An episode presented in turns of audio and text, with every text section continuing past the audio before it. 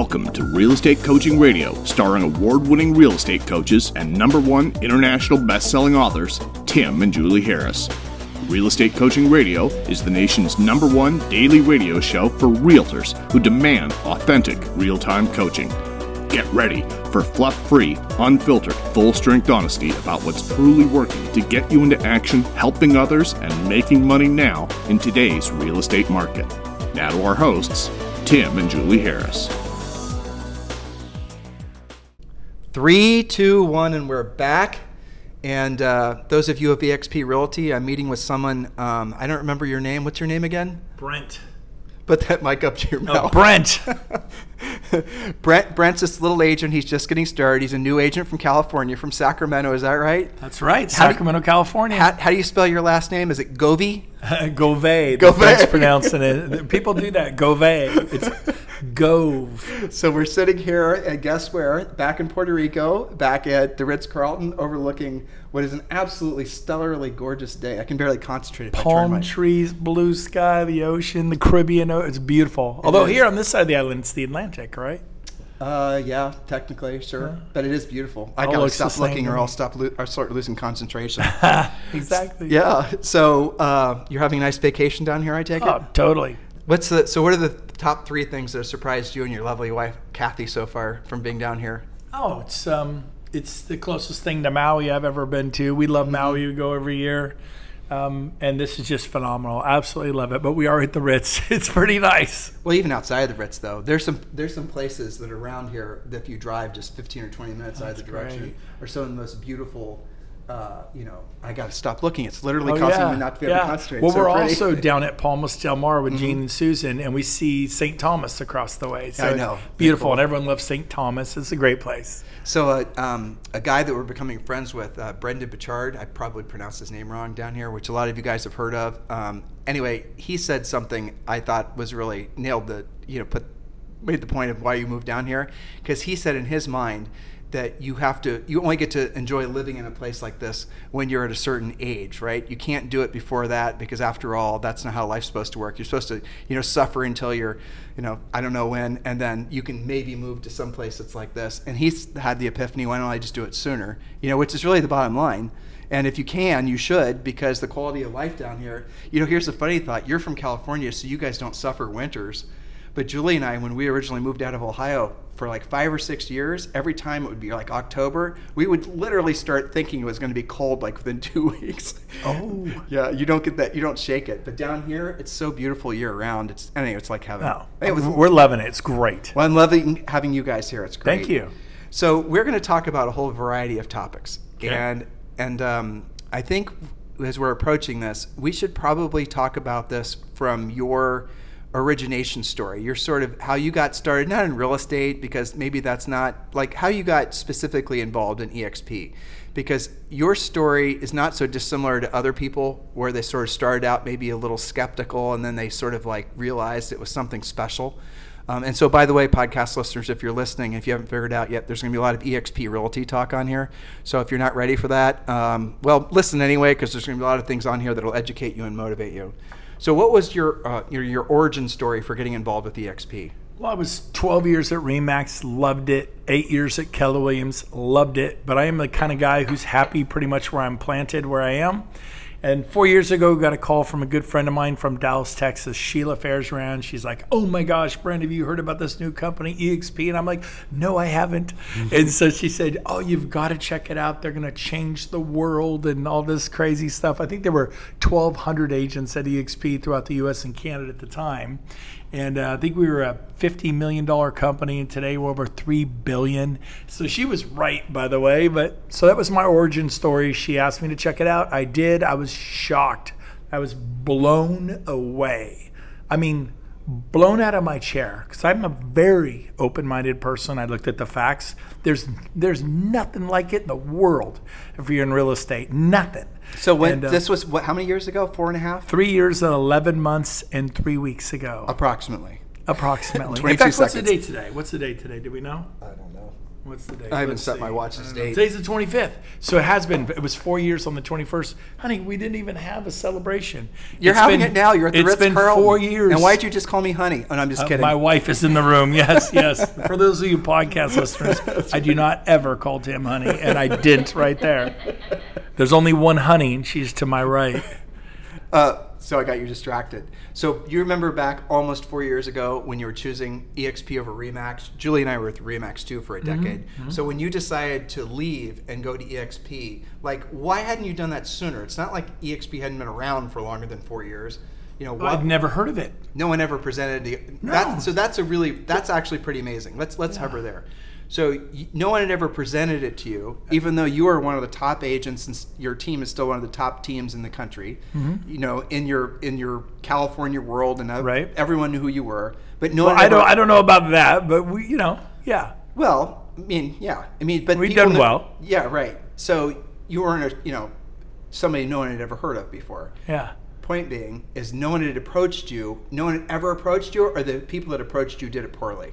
No, one had ever. I've never heard the letters EXP. And my first initial response is that's a terrible name for a real estate company. Like, what is that? Examine your zipper EXP. I don't know what it was. By the way, I love those letters now. Mm-hmm. It's like Google or Yahoo or NEC or you know IBM or CB or C21. Everyone uses acronyms. It just sounded weird because I'd never heard of it. Now I love it. It's my three billion dollar dream. Exponential. I mean, that's yeah. That was actually an interesting question Julie and I had too a couple of years ago. Is what the heck does it stand for? And they're like, whatever you want it to stand for. right, right. And by the way, I left Remax, you know, 12 years ago. It, then I went to Keller Williams. I'd been there for 12 years. I went to hmm. Keller Williams for eight years. So Keller Williams was the company I left that I was madly in love with. But once I understood the model, there was no way I could stay. Impossible. Um, I, I don't, the only reason people aren't at EXP is they really don't understand the model, or they simply have not taken the time to really understand the model, other than give it a quick cursory look and then listen to their team leader, their OP, their regional manager, whoever is influential over them to say it's garbage, it's junk. And I could tell you this almost every uh, agent who is selling 40, 50, 60 homes a year that left with me four years ago is a millionaire through EXP. Agent after agent after agent after agent has over a million dollars in our NASDAQ stock. I mean, literally, they didn't go recruit a bunch of people, they just changed where they sold real estate. I cannot tell you how many times I get the email when it's 45 a share, I'm a millionaire. When it's 53 a share, I'm a millionaire. I get this all the time, and they're so grateful. so why is it, given the fact that the model's proven that there's um, not just one or two? Easy question. Go ahead. Because people are Lakers fans, they're Yankees fans, they're Boston Red Sox. I will die a friend who's a Seahawks fan. I hate the Seahawks. I like Russell Wilson. He's an impressive guy. I'm a, I'm a New England Patriots fan. Pe- real estate is the same way. I will die at Century 21. I will be a Sotheby's agent till the and they just get loyal to their brand, which is insane. Be loyal to your family, man. Check it out. Understand you are passing on a fortune. This is the Apple, the Google of our time in real estate, and you're missing it because you're too doggone closed-minded. You gotta look at it, take a deeper dive. If you're not excited and you and you can't go to bed where you can't sleep, you simply don't understand the model. That's my opinion. It's like Jay Kendrick. Fact, because you're not that or you're not bright. And I don't think it's that you're not bright. What well, you're, what Jay said. Once you see it, you can't unsee it. Yeah, but there are EXP insomnia. Oh, more coffee on the way. Yeah, yeah. But there were, but there are uh, people that refuse to see it, right? Right. And I think the refusing to see it aspect of it, it's fear based. Have you thought like they're fearful of something? What do you think they're I- I- fearful For some of them, yes. Here's what I. You want to know what I really think? I think people bought in. They own a franchise at at, at Century 21 or Remax or Keller Williams or Sotheby's or some Berkshire Hathaway, and they're just in bed. They're, they've invested hundreds of thousands of dollars. They're leaders of it. They can't. They don't want to believe it because then they got to somehow disentangle themselves because they're bought into a system at whatever brokerage it is, Christie's or or you know whatever again whatever brokerage. And guess what? Um, they don't want to even admit there's something that could possibly be better. We can take care of the. Yeah, uh, we'll handle we it. can take care of the We're tray. actually Stab in. Yeah. recording. Thank you. All right.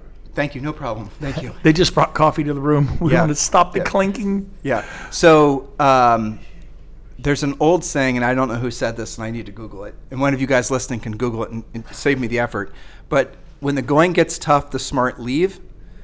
And, and the secondary version of that is there's a difference between quitting and quitting while you're ahead. So there's it's a fascinating what you're expressing, and I see this happening a lot with coaching clients, is they'll start doing things in their business that absolutely positively do not lead to more transactions or more profit, but they've just been doing them for so long that even though there's no tangible results from it, they just keep doing it because they're afraid to not do it. So it's that fear that's fascinating because it keeps people away Absolutely. from Absolutely. yeah, and you can we can deep dive in Tony Robbins and Dr. Phil to the end of the earth, but at the end of the day, you said it perfectly. At, you owe it to your family. You you owe it to your you, I'm I'm good. you owe it to your um, you know your grandkids and your grandkids after that. And if you don't have a family or you don't have any grandkids, you know you owe it to yourself. Yeah. And it's and it's um, at the core of it. I I'll ask you this question opposed to asking it and answering it myself. What is at the root of why people uh, start any business or decide to be in business themselves? What is what eventually is the reason, the motivation? Not primarily, but eventually, what becomes the motivation for them do it, taking the risk? I think a lot of times there's a lot of reasons. I think way to answer that question, but I think a lot of it is the pain of staying where they're at is so much greater. They'd rather, you know, borrow money, get a SBA loan, borrow money from family friends, or cash in their 401k and launch out with their deli, their restaurant, their whatever. And so I think um, that. Um, there's that there's opportunity right? There's a lot of things. I think the reason the bigger question though i think is um, why don't they? Why don't people uh, take a chance? And they're i believe it's because they're afraid to fail they're they're they have fearful of failing. I'll give you an example. I remember being at craig proctor and i'm a huge fan of craig proctor. Learned from him 20 years ago and he said he talked about charging six and seven percent. And back then i only been in the business four years on your listings. I'm like man i'm struggling to get five and a half. And then they're like well coldwell banker will do it for five. Will you do it for four and a half? And it becomes a race to the bottom. And what craig proctor taught me 20 years ago and it's a valid thing and i'm sure tom ferry and joe Stumpf and mike ferry and all the different trainers and of course tim harris i'm sorry the, the, the best of the best will teach you is in the absence of value it's all about price. It's a race to the bottom. If you're getting negotiated down on your listing fees, in my opinion, and, and I'm not a coach, I'm just an agent, is um, is because you're not demonstrating your value and then they're not seeing your value so then they're going to negotiate but when you've clearly displayed the value you bring to the table they will pay you handsomely like I could go to H&R Block and get my taxes done. I spend thousands and thousands and thousands of dollars a year getting my taxes done because I believe the CPA I hire is worth its weight in gold. We spend, I don't know, 72,000 a year on our bookkeeper. I've had bookkeepers before. I don't normally pay bookkeeper, right? But our guy is so good. So I think that's a really important distinction. Last one I'll say is I remember when Tom Daves, the number one Keller Williams agent in the world seven times in the past 17 years, he said this one time.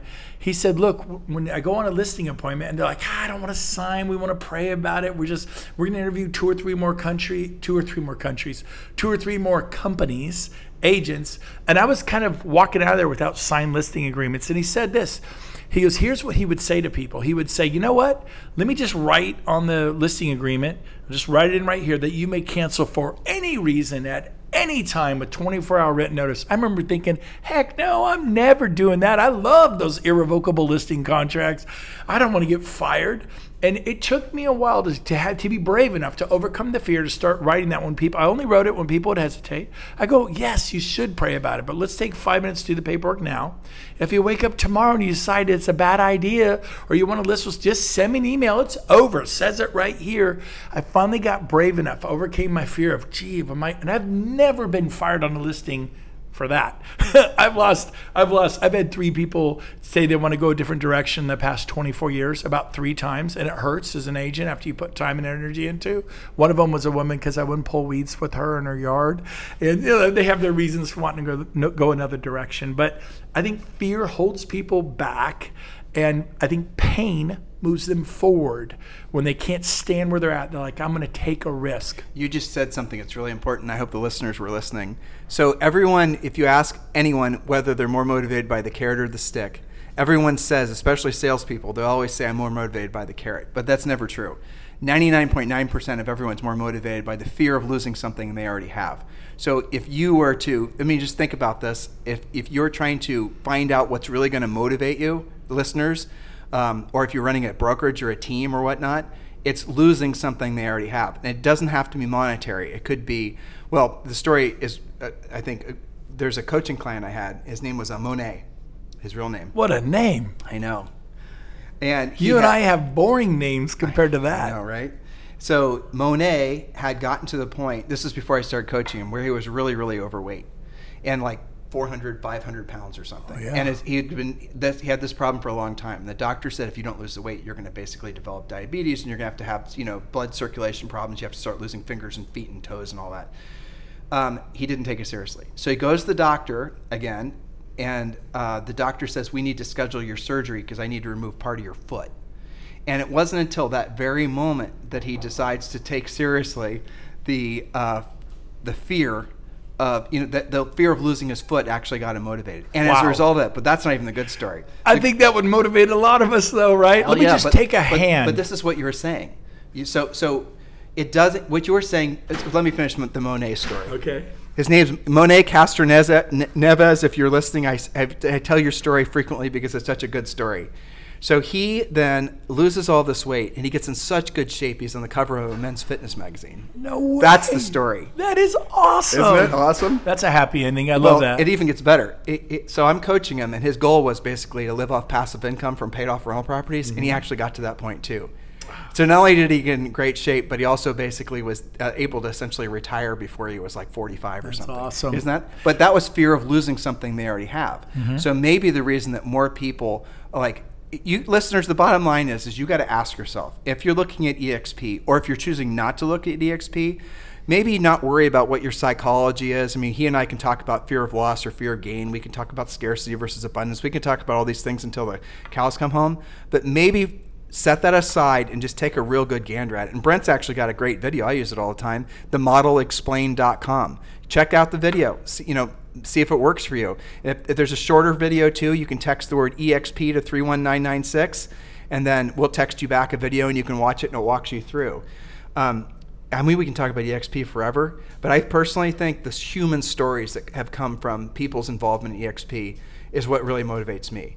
And, and uh, Glenn, the founder of the company, said something, and this is one of the things that got Julie and I to really believe it and take it seriously. Now he had said something similar to this, and then he'd restated it in a much clearer way. But the essence of it is, is agents never retire, and he needs to create a full por- a foolproof system to make it so that they can retire and they can be free. In essence, that's what he said. Oh, yeah. That to me is an incredibly the the most motivational thing. That- Like I wish as a coach that I could guarantee somebody that. I can't. He can. I love right? the I love the point you're making. Yeah. I've been 24 years in real estate. Um, I, I've been to birthday parties, anniversary parties, a lot of kind of party, graduation parties. I've never been to a real estate agent or broker retirement party, not once in 24 years. So it's it's pretty cool. And I was fortunate enough two years and 17, two years and seven months ago, to retire from the listing of homes. I'd become a listing agent. Eventually, you become a listing agent if you really figure out the name of the game, and you have all your buyers agents. And I had 18 agents on the Brent Gove team, 12 buyer specialists, six listing specialists, six listings I didn't want. But when you get to the point where your passive income goes over a hundred thousand a month, and you're like, you know, I don't think I need to list homes anymore. Of course, my listing specialists loved it because now they got the million dollar listings and All the right. two million dollar listings, and the so they're loving. I just take 50 percent. We'll partner on them, right? But um, my coach today is Tim and Julie Harris. They they they just coach me not on real estate, but on where to invest my money. And I'm so grateful. I'm sitting across the table from Tim Harris here at the Ritz Carlton in Puerto Rico, and um, they're coaching us on what to do. Uh, it's pretty awesome. You're at a point where you start to earn millions of dollars a year, and you're paying millions in taxes.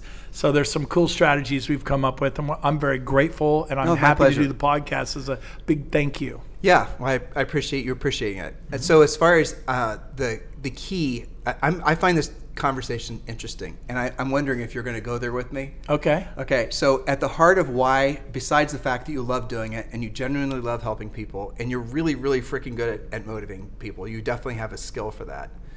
What's at the heart of why you're working in the first place other than those things? What is it that you're seeking? What's the, what's the internal the internal drive? I wonder what kathy would say. We're, we're definitely not going there. No. I don't know what kathy would say but um, and we can ask her for sure but um, for me you know i was very happy at keller williams. I mean level 10 not like they didn't diss me. They didn't do any of those things. But one of the things I didn't have was freedom. I was a slave. I had um, I had what most agents dream about. I had 18 to 28 listings on the books at all times that I handpicked, cherry picked. The hard clients that weren't coachable, I gave those to my six listing specialists. The listings that were an hour, two hours away, I gave. I, I had the listings that were geographically convenient for me to work. Nice, pleasant people that brought me gifts when we met. you know that were coachable. I could say you need to drop the price a hundred grand on a high end listing, and they would do it. They wouldn't yell at me. You know, they I knew the clients. You know. And so, but I didn't have freedom because what that means when you would, when you reach nirvana in real estate, which for most agents is you're a listings agent and you have 18 to 28 listings and you're a baller in the community. Here's what it means. I'm gonna, I'm gonna help you understand nirvana in real estate. It means because most people would love to do that, right? For At sure. all times.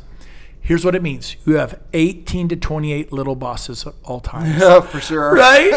the flyers are out of the flyer box. If they're married, it's more like 40. Right, right. In the Totally. wintertime, an agent dragged leaves and water into my white carpet, and I, I want totally to know. true. Or someone left the back door open. I'm going to sue that agent. I want to. I'm going to bring their brokerage down. All these crazy. They get really crazy, and and mo- now some of them, a lot of the sellers were great, but the ones who were crazy, who thought they were nice, and then their head does a full 360. It is October, right? They, they're like, oh my gosh, that person is possessed by the devil himself. Because when you touch their money, a lot of people, their money is everything to them. And so when you're, you know, there's the five big stresses: death, divorce, having a child, moving, right? You're, and, and their finances, right? Job relocation. It's all money. People freak out, and so I do not miss those you get them throughout the year. We deal with it. That's we're tough. We deal with it, but I don't miss it, and I'm free. Two years, seven months, no listings. Now I build the company. I'm not retired. I still build EXP. I'm having the time of my life. But freedom, you hit on the head. I can do whatever we want to do now. Go anywhere, do anything. It's pretty cool. Kathy, could you give me a pen and paper?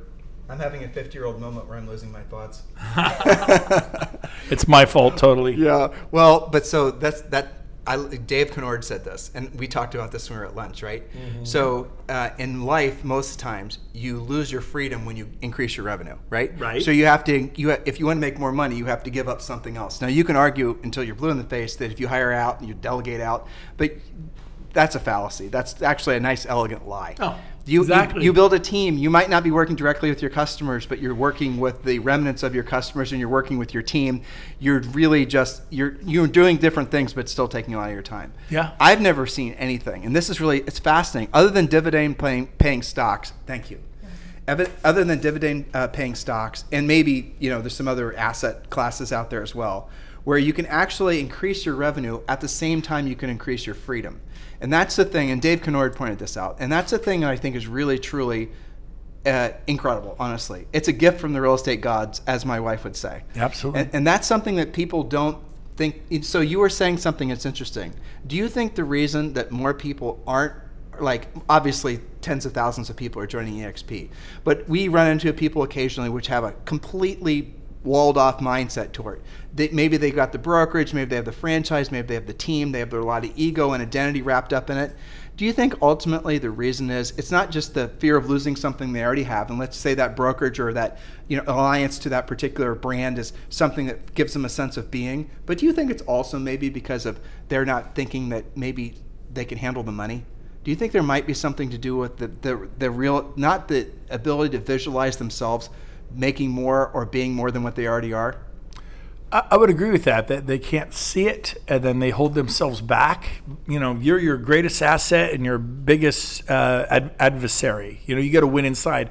Dr. Dennis Waitley back in the '80s said that series, The Inner Winner.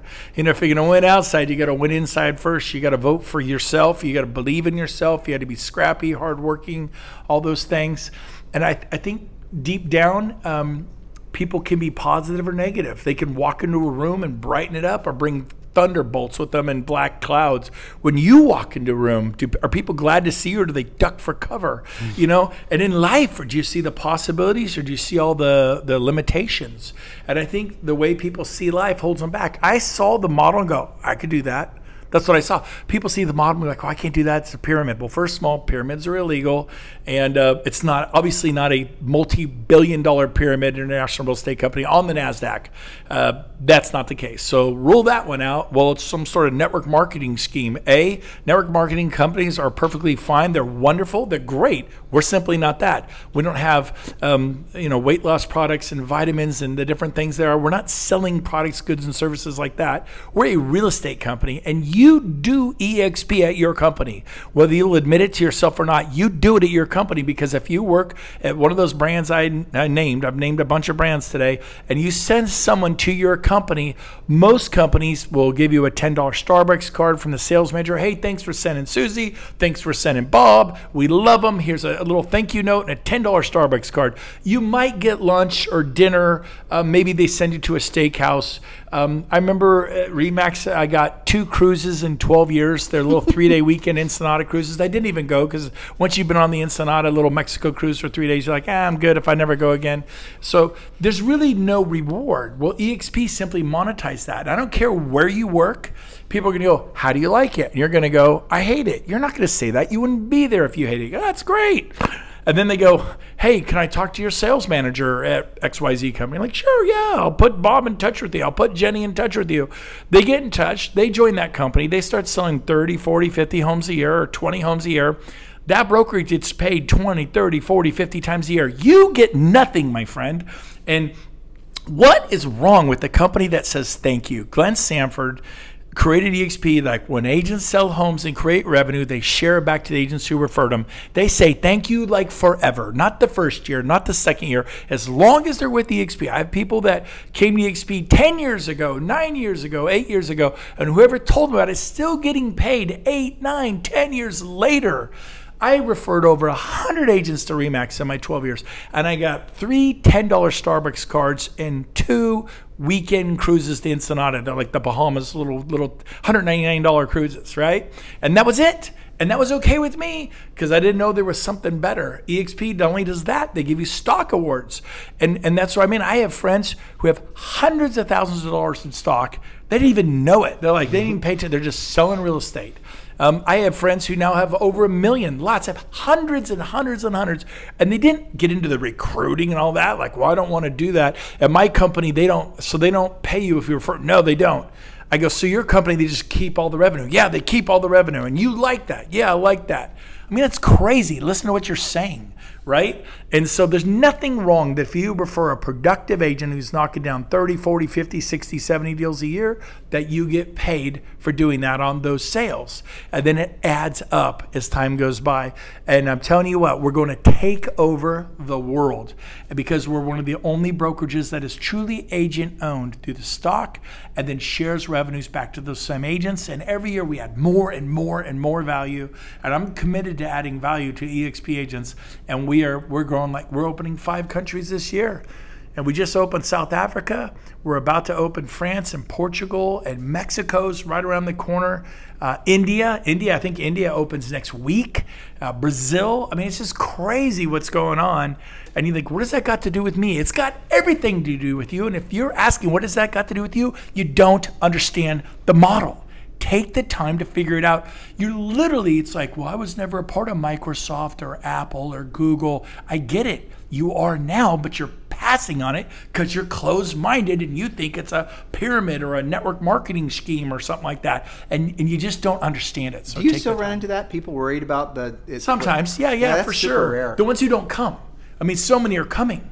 Yeah. I mean, I have 600 plus a month net coming into my organization. That's like two massive offices every month that take 10, 20 years to build every month. Yeah. I mean, that's just me, not EXP. Right. It's crazy what's happening out there. And there's 25 million agents by best standards, 208 countries, and we're in what, nine? Well, so you just said something really. So in the United States, there's supposedly over 2 million, 2.3 million uh, licensed agents, mm-hmm. 1.4 whatever members of the National Association of Realtors. So EXP only, and I mean only with quotes, has at the end of this year, let's say we have 42 or 43,000 agents, right? Into next year, let's say it's 100,000 agents. Think in terms of 100,000 versus just the United States, 2.3. And now you look at the globally, it's estimated there's 25 million agents. And then again, EXP at the end of next year, let's say it's 100,000 agents. That's a long way to grow.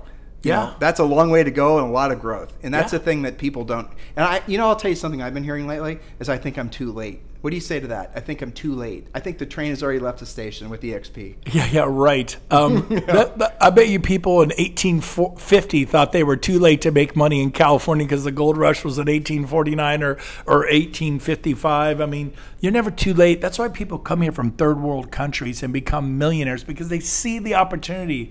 You need to start seeing the opportunity. And there are people that will dig in and help you. I will help you. Tim Harris will help you. Sean Kokoszka from Keller Williams, he used to be the president of MAPS Coaching, is here at EXP. He will help you. So many other people, big stars.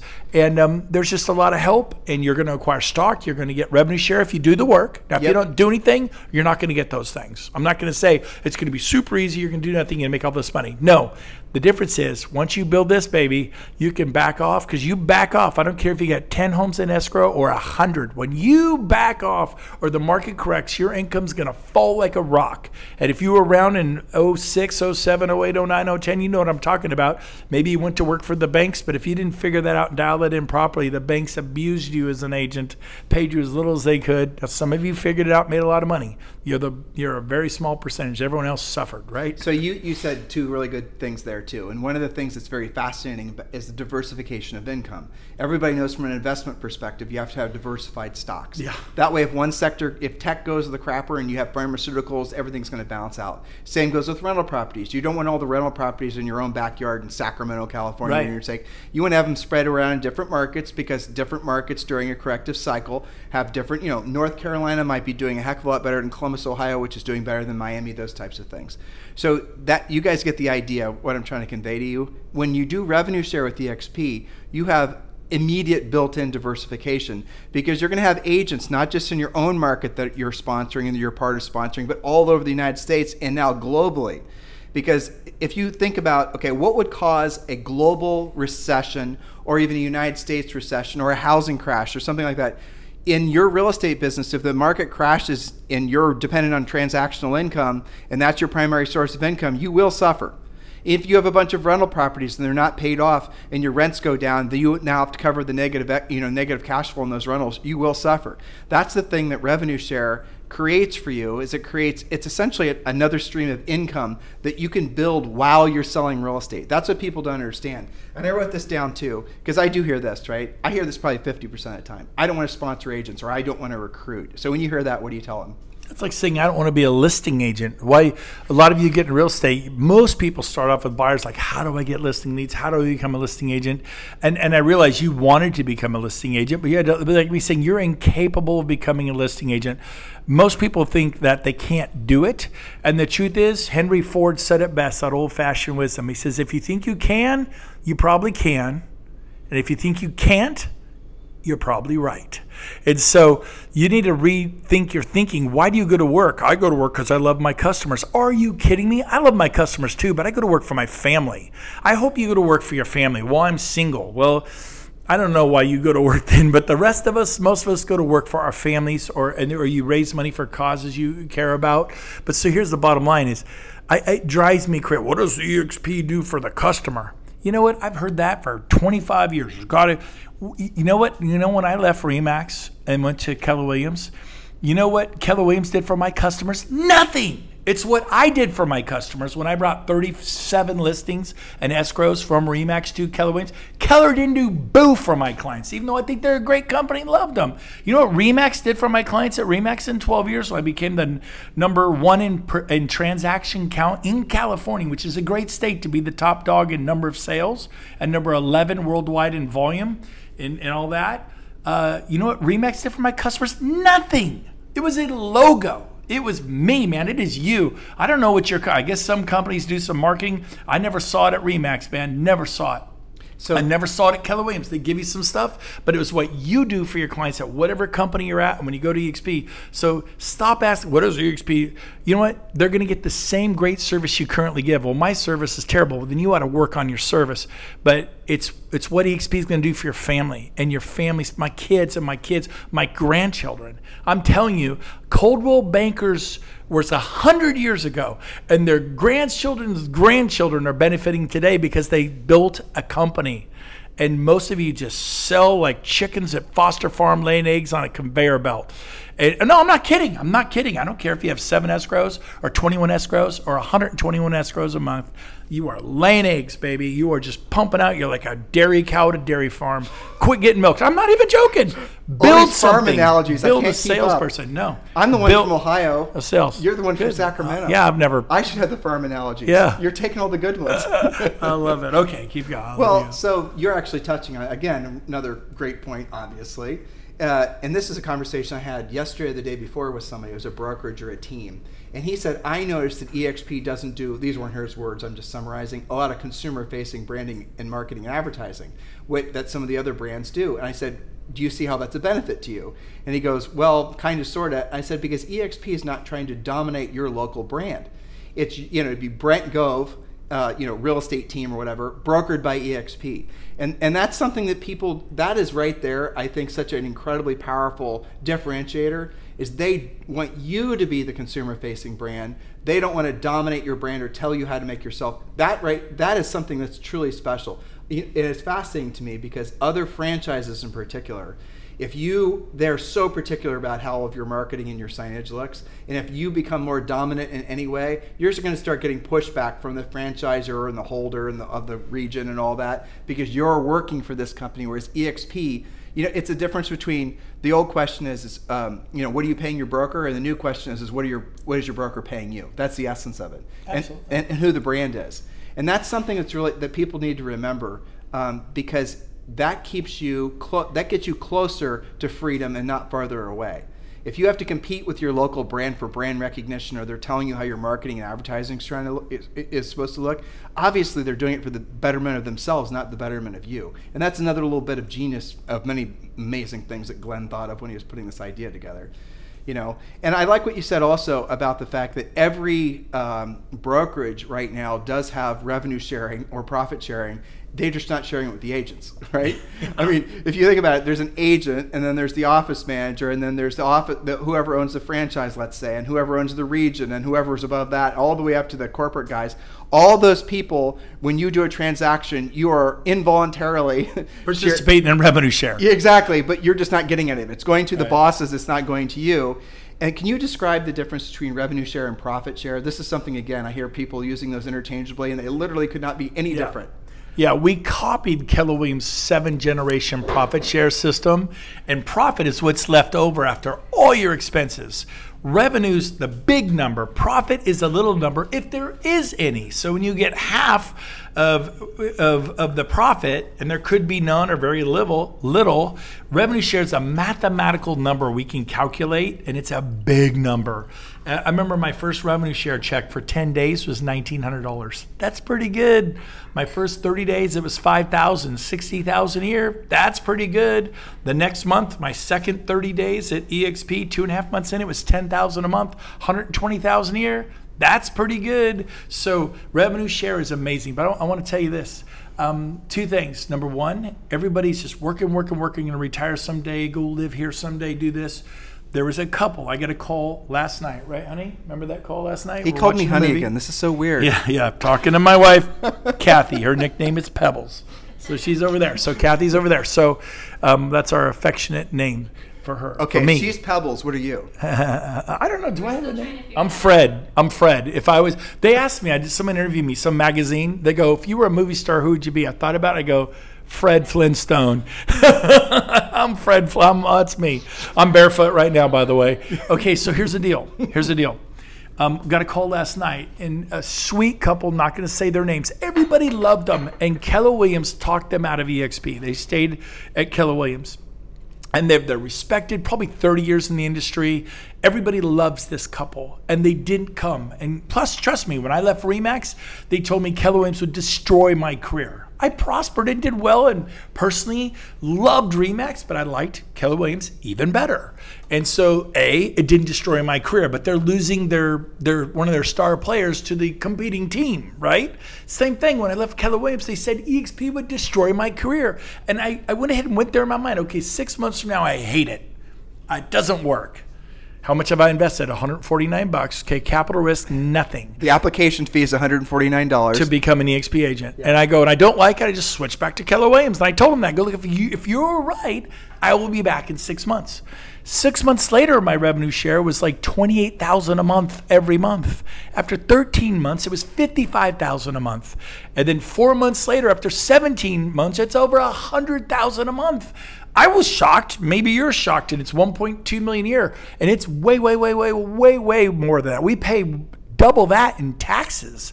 And so um, it, it is unbelievable, but I didn't listen to people who cared about me and were sincere. I weighed the risk, I calculated the risk. It was my ego, it was not a capital risk. It was me taking my hat, my cap into my hand, walking back to Keller Williams and go, You were right, I was wrong. And I go, What's the word? They're going to have big belly laugh. Ha ha ha. You're so naive. You're so gullible, Gove. You're so, you get suckered into that EXP thing. And, and I went there go, is that it? Is that the worst that can happen? They have a good laugh and then they take me back at 100% for a year because I might be going to Remax and give me a free office? I go, it doesn't sound so bad. I'm going to try EXP. And worst case, I go back. I'm just a guy who's okay with failure. And that's why I've succeeded wildly. It's because I'm willing to try stuff. And everyone plays it safe, plays it safe, save face, protect the precious ego. And so um, I tell you what, it worked. And so this couple, back to this couple, I got a call last night. They knew she wasn't feeling well, and as what I heard from another fellow agent at Keller Williams, and they go, "We need to retire." And they retired. They sold their home. They bought one, I think, in North Carolina. I think that's where they actually bought their home. I know you just bought a home in North Carolina. And she passed away last night before oh, they even God. got out of town. Worked their whole life and then died. And it's super tragic. I'm not going to say their Sad. names, but uh, it, you know, and, and we're praying for them and the husband. And, and it's like, now what? Chapter two, he's alone don't work your whole life. Do not listen to people who think they they're so in bed with the brokerage. They own franchises. Maybe they own parts of the region. They are not going to let themselves see this opportunity. Like there were people who owned 20 or 30 blockbuster franchises. They wouldn't let themselves see the power of Netflix the CEO of Blockbuster goes, No, this will never fly. People love getting hot tamales and popcorn and all the junk they buy before they check out. It's a joke. Don't worry about Netflix. Well, how'd that turn out? There were travel agents that said people will never order their cruises online. They like to come in and get our brochures, which I used to love. Go get brochures from. If you're in a bad mood, go to a travel agent and get some brochures of Paris or Tahiti. It'll put you in a good mood. Guess what? How many of you go to your travel agent to get uh, airfare, hotel, a rental car, a cruise? None of us do. Life is changing.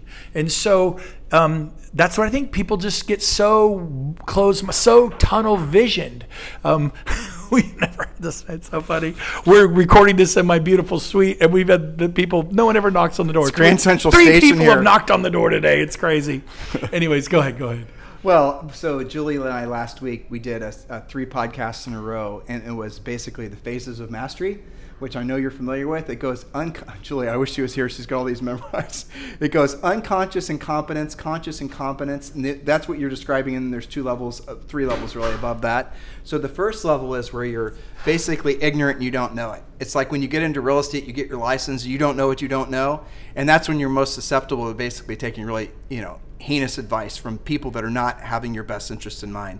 Then you have, let's use your listing example, right? So you don't know what you don't know. You have your butt handed to you a few times in a listing appointment. You realize that you're not, you know, you're not competitive. You move past your own excuses as to why you failed to take that listing, right? The normal agents will say, well, they overpriced it or somehow they had a social connection. You didn't take the listing because the seller thought the other person was better than you. You lost in competition. It's really that simple. And then you move to when you allow yourself to suffer that loss, which you have to experience, and suffer the losses fast so that you don't have to drag it out for decades. Yes. Then you right. I always say, say when people are get it over with. Get it over with. Like you know, experience as much hardship as fast as you can and realize you didn't die and do it as quick as you can. Well, then this phase after that is conscious incompetence, and that's where you realize that you are, you know, you're aware that you're not good at certain things and maybe a lot of things.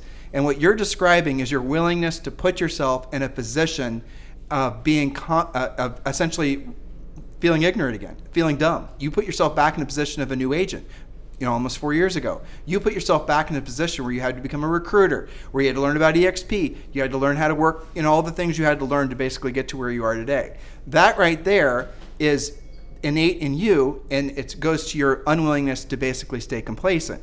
Whereas what most people do, and I'm summarizing my own Tim brain, what you said, is they want to put themselves in a golden cage where everything's predictable and everything's the same. They never want it to change, and they don't want anything uh, outside of that, even if it's for their own betterment, to, to inflict any kind of anything that would make them uncomfortable. And and then decades go by, and you don't retire in real estate, and that's what's kind of scary and sad at the same time. Yeah, absolutely. So so your willingness to make yourself uncomfortable.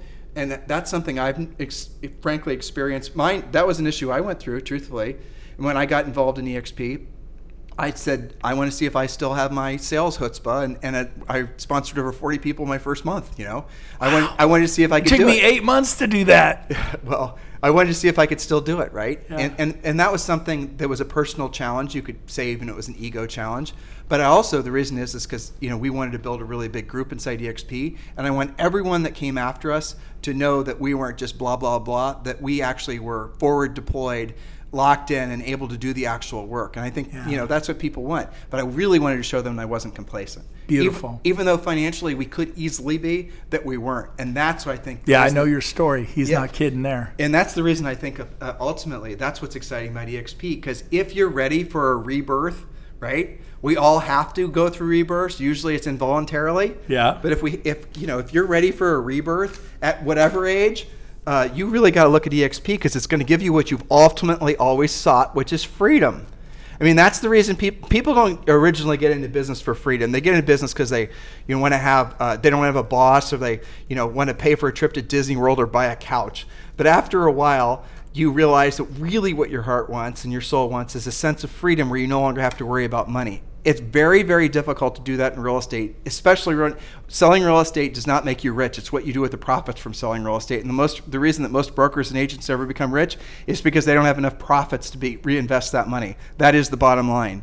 Uh, but once you realize what uh, Glenn has done at EXP by creating multiple streams of income, we've been talking forever about revenue share. You know, there's some people out there I don't want to hear about revenue share. Fine, you know. So if someone joins Brent Gove's uh, organization and they don't want to talk about revenue share, I'm sure Brent and Kathy will happily unburden them and take the revenue share for them.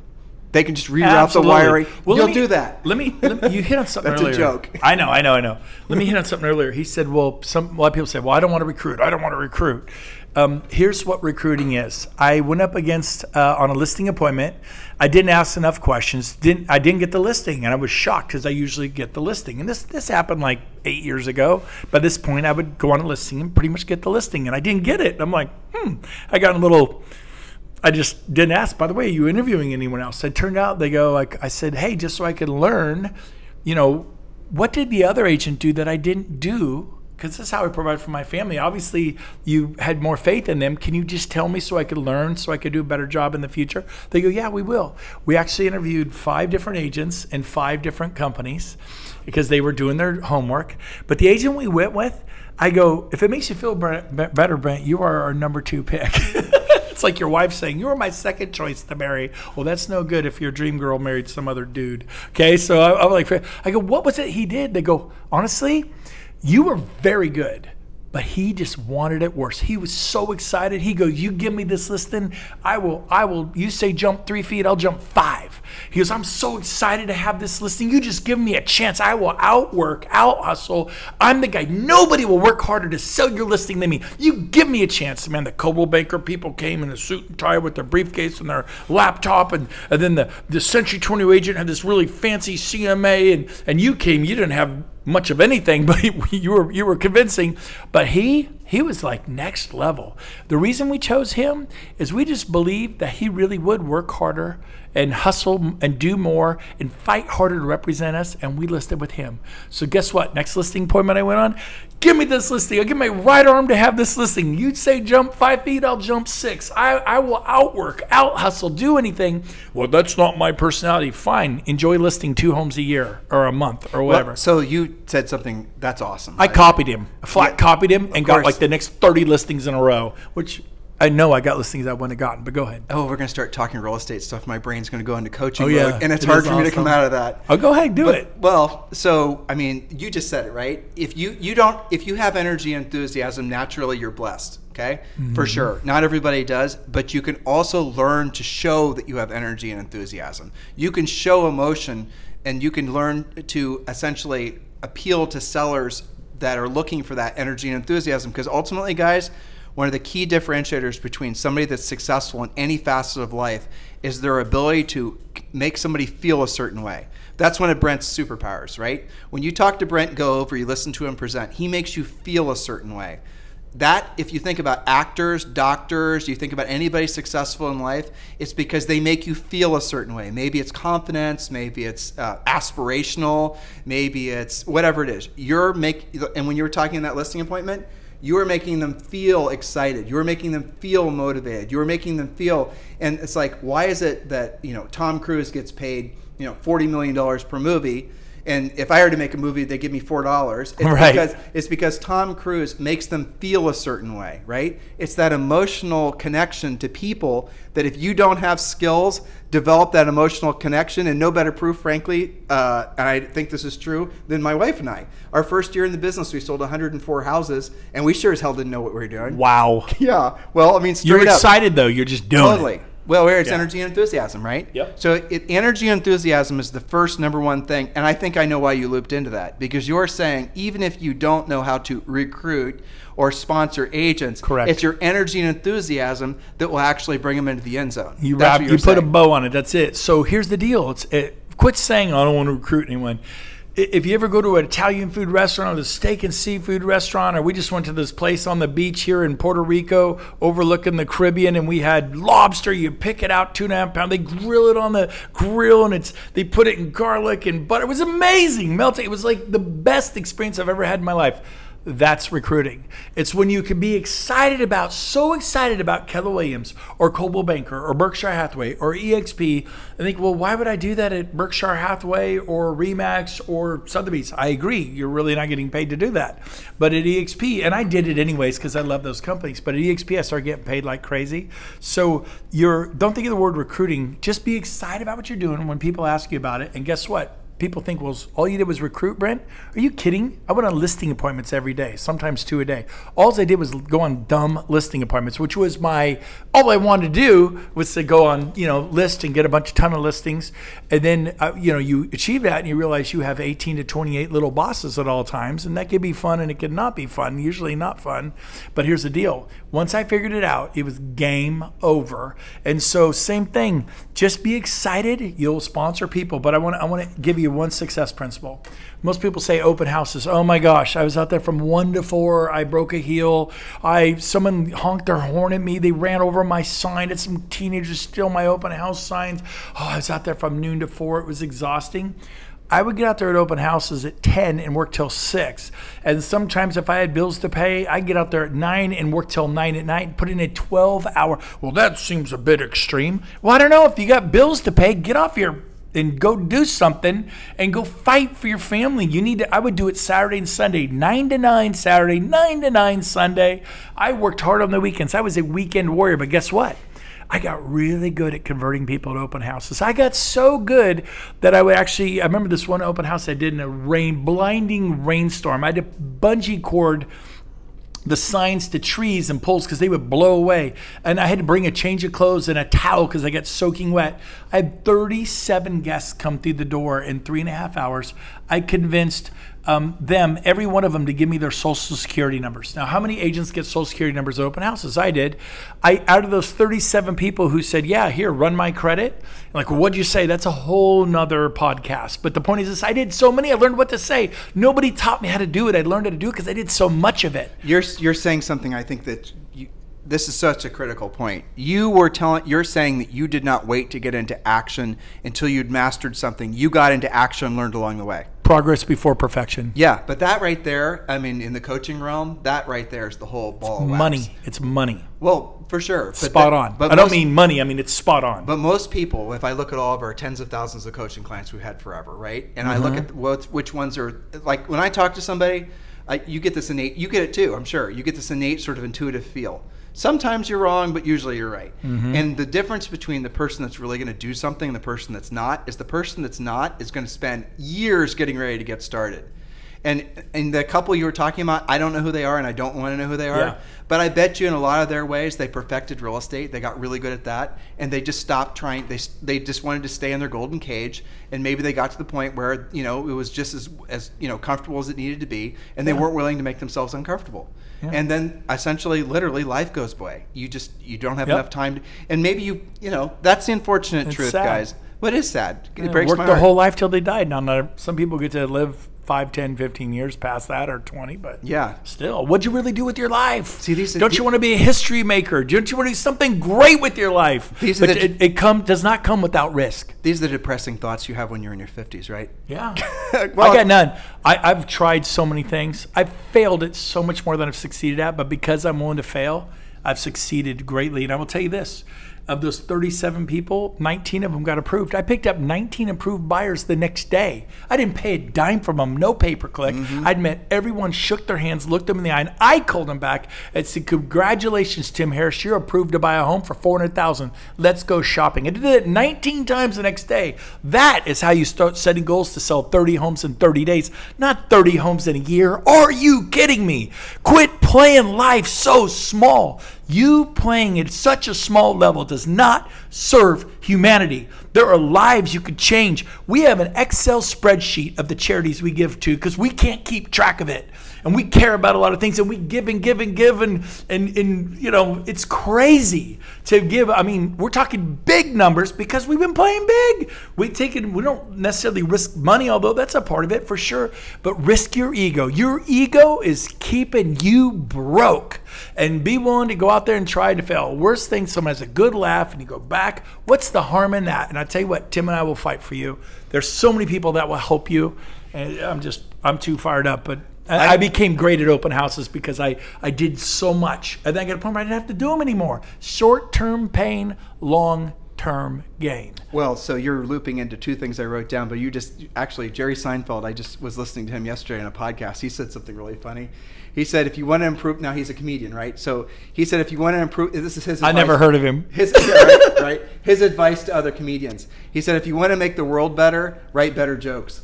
You know, I mean, if you think about what he's trying to say, he's saying stay myopic, and if you are a real estate professional, if you're, you know, whatever it is you're doing, just get really, really good at what you're doing. I thought that was a kind of an interesting tie-in. Absolutely. Yeah, and so here's an interesting thing about I think um, the whole motivation thing, because I think people will say you're a motivated guy, you're you know da da da da. Those are qualities and characteristics that I think are part of the Brent Gove USP. Agreed? Sure. Yeah. Okay. So were you always like that, or did you have to develop that, or did you just basically have? And I'll ask Kathy because she'll probably give me a, a, clearer answer. But how? Where is that? Mm-hmm. I was so bad at open houses when I started that I wrote them off for years. I was so bad at listings and didn't like working with sellers that I wrote them off for years. People would call me and say, Hey, would you come list my home? I'd say, You're in the pocket, right? It's particular in Sacramento. Yeah, I go, Century 21's real active out there. I wouldn't even take the time to refer them. I go, Call Century 21, they'll list your home. So I, I was not, I was, when I started in sales at 19, I used to shake. People used to put their hand on my shoulder and say, It's okay, it's okay. I'm to listen to you. What do you got to say? Just take a breath. It's okay. So I, I almost said a bad word. I powered through it. I freaking powered through it. I don't know why, but I did. And no, I was not like this. I learned to be, and I don't know if this is a good thing, but it's just the way I am today. And, and I'm loving people. I'm making a difference. And money is a byproduct of playing your life big. And, and it just comes. The more value you add, you are paid in direct proportion to the amount of value you bring the market. And if some of you don't like what you're getting paid, you, my friend, are not bringing enough value. So rethink what you're doing and get over it. If you're a door knocker, quit door knocking. I do two hours a day. Start doing it for eight, ten hours a day. Get good fast. Get it over with. You can't golf once a month and get good at golf. You can't get, shoot three throws once a month and get good at free throws. Do it again and again and again. And a lot of it, you get good. Get a coach. Hire a coach. I don't care what you're doing and get on with it. You can do great, amazing things in your life, but if you listen to your friends, you can't do nothing. If you listen to your relatives, you need to get a job. You know, what books are you re- reading? I'm ta- I'm preaching to the choir. You guys are listening to the Tim and Julie Harris podcast, the most successful real estate podcast in America. I'm preaching to the choir. Good for you. But go to the next step. Go to a Tony Robbins event. Go to a Grant Cardone event. Go to a Francis Chan or Lance Wallnau or a John Maxwell event and go and learn and, and pay for coaching. I remember at Craig Proctor 21 years ago, sat by a guy, I was three years in the business, and the guy crossed his arms, his legs, and his eyes. He goes, I'm not doing this. This guy just wants my money. He just wants me to sign up for coaching. And he didn't sign up for coaching. I, I go, I don't know. It seems pretty good. I'm going to give it a shot. I went and signed for, up for coaching. Five years later, I went from selling 40 homes a year to over 400 because I'm a sucker willing to try things. I was willing to pay for coaching. I put not every coaching program worked. I'm not saying it's going to work. Not everything I I tried TV, I flopped. But I was trying this, trying that, trying this, trying that. I found out what worked. And that's my message to you. Try more than you're trying. Hustle, do more, outwork your competition. And, and have balance I've been taking my wife out every Wednesday and Saturday night for like 29 years we've been married. I, I've coached soccer in Little League. I have balance. When you work, work. And when it's time to play, play. Don't mix the two. So the word balance is kind of BS, though, is it not? Because how can you ever have balance when you're actually when your kids were younger and you were having to work more and you well, I mean, you, you work all day, you come home and work well, all night. But just, I, I think you should just decide when you're going to work and when you're not going to work. Oh, I for did. sure. That's what you meant. That's but what I mean. The, there's a lot of people that make themselves mentally unstable, basically, because they're trying to l- literally have a proportional amount of everything. You right. Know, this is for this. This is for this. You can't really do I'll it. give you an example. I've golfed every Friday for two decades. Every Friday morning for 20 years. I don't miss. I go in the rain. I go in the sun. I go when it's hot. I go when it's cold. I go when it's perfect in the spring and the, the fall. I don't miss. That's balance. It's like people say, come listen to my $5 million ranch. Uh, I have a commitment. I'm free at two. Because you know what I do? I'm going to go chase a little white ball around. Because I have priorities. I have balance. I have priorities. Same thing. Saturday night, I'm taking my wife to dinner and the movies, Taco Bell and the movies. If you're- guess what? I'm not going to go take that listing appointment. Right, sure, I understand. That's but, what I mean. But if you are, if, be realistic here, listeners. If you're in a point in your life where you have to earn money and you don't, you're basically facing down a financial future that's not that you know it's bleak. You better be willing to be you know in out of balance to focus on your finances. And at different points in your life, you're going to be focused on different things. And as you become more financially well off, then you can actually start focusing on maybe all five categories of life. Right. So people talk about balance, and I don't want you to be confused by what he's saying because he said it uh, twice. Is that don't be one of these people that makes yourself feel like you're less than other people who claim to have some sort of perfect harmony of life. It doesn't really exist. At different phases or seasons in your life, you're focused on different things. Yeah. I mean that's that's really the bottom line. And if you if you need to buy groceries, go work 18 hours a day. If That's you're in right. jeopardy of losing your being kicked out of your rental property or your home in foreclosure, go work 18 hours a day. Suck it up, put up your big boy pants, your big girl pants, and go do what mama needs to do, what daddy needs to do. Go kill something, drag it home to the family, and feed them. Do what it takes. That's right. I'm, I'm like way too mellow here. I'm, I'm like totally like candy coat. Well, I'm trying to show the world a different side of you, sir. It's my third cup of coffee, and it's kicking in. We're championing it. I hate to think what each of these cups of coffee are costing here at the Ritz Carlton. Yeah. Um, but you're paying for this is your room, so I'm okay. yep. so you here's another thing that you said, which is actually I think it's chapter four in our book, is you in essence said do what you don't want to. If you want long term, uh, ever increasing levels of success in your life, learn to master the art of doing what you don't want to do when you don't want to do it at the highest level. Absolutely. And sometimes it takes external pressures of uh, you know financial hardship to get you to do that. But the there's a huge mental chasm that a lot of people wrestle with needlessly, where they feel like they can only be successful when they feel a certain way. They can only do what they don't want to do when they feel passion. They, I remember prospecting, even hell, I do things nowadays even that I don't want to do when I don't want to do them and I have to do them at the highest level. I mean, I don't always feel like doing coaching calls. Sometimes it feels I'm asking myself, why the hell am I doing it? You know. But I know once I'm doing the coaching call, that feeling's set aside and I'm focused on that coaching client, and I'm trying to deliver the most value I can for them to help them. And the same thing goes with every aspect of your life. It's not always about and I'm not going to even ask Brent this question because I'm fearful of his answer. But the truth is, is that the, your six, financial success rarely follows doing what you're passionate about. That is another one of the great, elegant lies of the 21st century. Be passionate about what comes from the results of doing whatever it is that you're doing to provide service to other people. Don't conflate those two. You don't have to be passionate about selling real estate to be incredibly successful at selling real estate. Matter of fact, if you start out being passionate about selling real estate, it doesn't take too long to get kicked in the head too many times before all of a sudden your passions have waned. So develop passions for what you do with the profit that comes from selling real estate. Very good, very good. I love it. And some of you out there, you're like, I don't know if I could be like Tim Harris. I don't know if I could be like.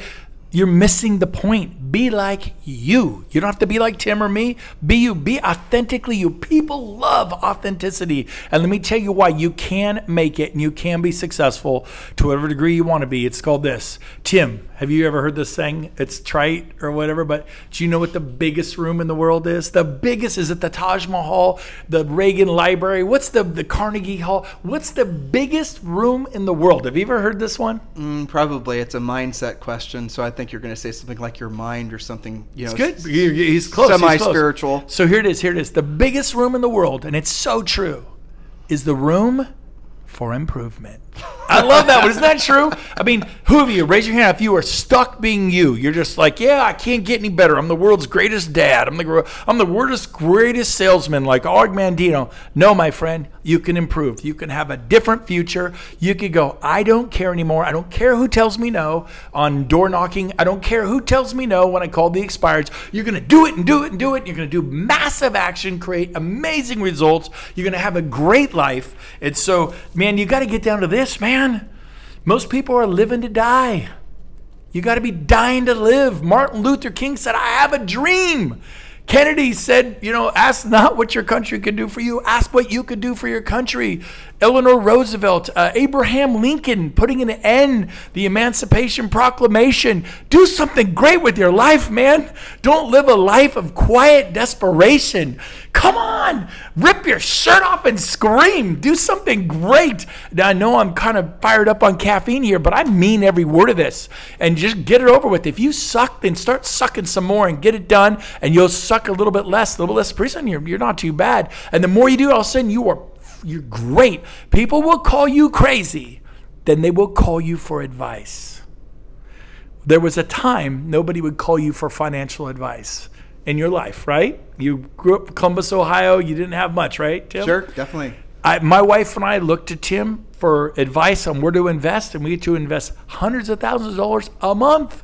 And Tim's our coach, and we have other wealth advisors too, but we believe we trust him. They will call you crazy and then they'll call you for advice. But you, my friend, have to pay the price. And that's doing it and doing it and doing it till you get good. Scheduling that family time. Do not at the expense of your family. Don't do that. Yeah, definitely. And if you're younger and you're broke and you have a young family and you know you have to basically maybe sacrifice a little bit of family time, here's a little coaching tip. Go to them, assuming your kids are old enough, and say, you know, mommy or daddy has to basically be working a long extra hours to accomplish specific financial goals. And after daddy or mommy, whoever the agent is, you know, has done this many transactions and create a little thermometer and put it on your wall. And every time you do a deal, you know, the family gets to color in. It's like the old Jerry Lewis telethon, right? Yeah. And once the, te- once the uh, thermometer's all colored awesome. in, at the top right Disney World. So if you want to know motivation, I'll tell you what it is. Having a bunch of little rugrats riding your ass as to why you didn't have a you, you haven't colored in your thermometer in a while. But that's a way to tie in your family goals, and you can just that's the they of- want to go to the Grand Canyon or they want to go to. Disney World or Exactly. SeaWorld. I love it. That's Yeah. beautiful. I- Yeah. And so, in people oftentimes, there's a great book called "Profits Aren't Everything; They're the Only Thing." But what people will often do, men more than women, truthfully, is they'll use "I have to volunteer here," or "I have to do this thing," or "I have to use that thing" as an excuse not to do what they don't really, what they should be doing, which is taking care of women as well. But I'm just saying, men, women very rarely, I found, are often as good, if not better, at coaching clients and than men because they're rarely confused about the fact that they have to provide for you know they're more they're more tied to finances it seems than a lot of men are. Men are mostly men are driven by different things than women are is the easiest way for me to say it. Generally speaking not trying to be politically incorrect here just generally speaking some hopeful uh, universal truths here and so when you're when you're talking to a when I'm coaching somebody and running into a guy and he says, "Well, you know what, Tim, I would have done that. I would have, you know, made those calls. I would have done what I didn't want to do when I didn't want to do at the highest level, but I had to volunteer volunteer more at the, you know, whatever, or I had to do more of this, more of the other thing." So you're rationalizing um, you know, spending time doing the things that you want to do uh, as an excuse not to do the things you're supposed to do. And it's what Brent said earlier. Your job, number one, is to take care of your family, take care of, meet the obligations and the commitments that you've made. And if that means that you never do a church activity or never play softball or t-ball because you're too busy focused on earning financial security for your family, that's what you're supposed to do. What do you think about that? I agree. It's called man up, woman up. Yeah, do but the right people, thing. people don't do that. They rationalize nowadays being lazy, and I see that happening all the time. Real estate agents are the classic, right? I have to have balance, so I'm not going to pick up the phone. I'm not going to actually do what makes me uncomfortable because I have to go and you know coach Sally in soccer. Well, trust me when I tell you, Sally appreciates you being there, but Sally's going to appreciate you a hell of a lot more uh, you know, when you take her to Disney World, or when you have more financial security, or when her college is paid for, or when Christmas rolls around, there's presents under the tree, right? Yeah, yeah. Isn't that the job of a parent? Isn't Yep. j- job number one is to make the path for your children easier? Yeah. And yet people fight with that. Adults fight with that. They're not. There's no connectiveness to that uh, sense of responsibility. I, I'm a big guy about living by my calendar. I live by my calendar. What it says what I'm going to do. I schedule out the vacations for the whole year. I know what I'm doing every single day of 2021. I've already sat down and mapped it out. I can tell you my vacations. I know what I'm going to do. And so you got it. You got to have a plan. If you fail to plan, you plan to fail by definition. Here's one for you. You want to change your life? It's the old acronym, and I know you know this one, the BHAG, right?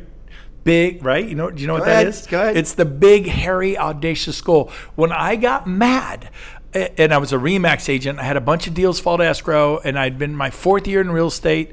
Uh, by the way, that year I made three hundred ninety-three thousand dollars, but it was the month of June. Every escrow I had either canceled or fell out because of the mortgage, or the buyer got cold feet, or the home inspection went bad.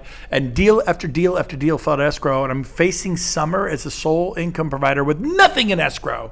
And I just paid off my credit cards, and it's a sick feeling because you got your wife looks at you and goes, "What's closing next? What do you have in escrow?" And you're like, "Well, nothing, honey." And if it takes you two or three weeks to put something in escrow and 30 to 45 days, God forbid, to close it, you're going July and August all summer without income, which really sucks. Then you got to ask your brother or your mama, mommy, and daddy for some cash to buy groceries. I got pissed. I'm just going to say it. Not at Dave Liniger, the billionaire owner of Remax. Not at Gary Keller. Not at anybody, my sales manager. Not at my wife or kids, but at me. I'm like, forget this. I'm better than this.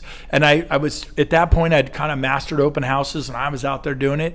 I had lots of clients. So I said, that does it. I asked, I said, honey, can I just go for it in July? Can I like, can you just unleash me for like 30 days? Like, just Dad needs to go kill stuff and drag it home to mama. Not that we're going to kill our clients. I love my clients, but you get the the attitude. Check it Yeah, out. totally. So I set a goal to sell 30 homes in 30 days. That one goal, it, it'll like, how are you going to do that? I didn't know either. But by setting the goal, it created the sense of urgency where I'd bounce out of bed at 6:30 in a cold sweat because today I got to show property, do something, write an offer, put in escrow today. Now, well, this weekend, hopefully I'll show some property. Hopefully I'll go on a listing appointment in the next week or two. Couple listing appointments. Oh my God, where's your sense of urgency? Where's you? I mean, I was desperate, not in a needy way, but in a healthy way, where you're you're just desperate to not want to be in a position where you're borrowing money from your relatives or charging up your credit cards.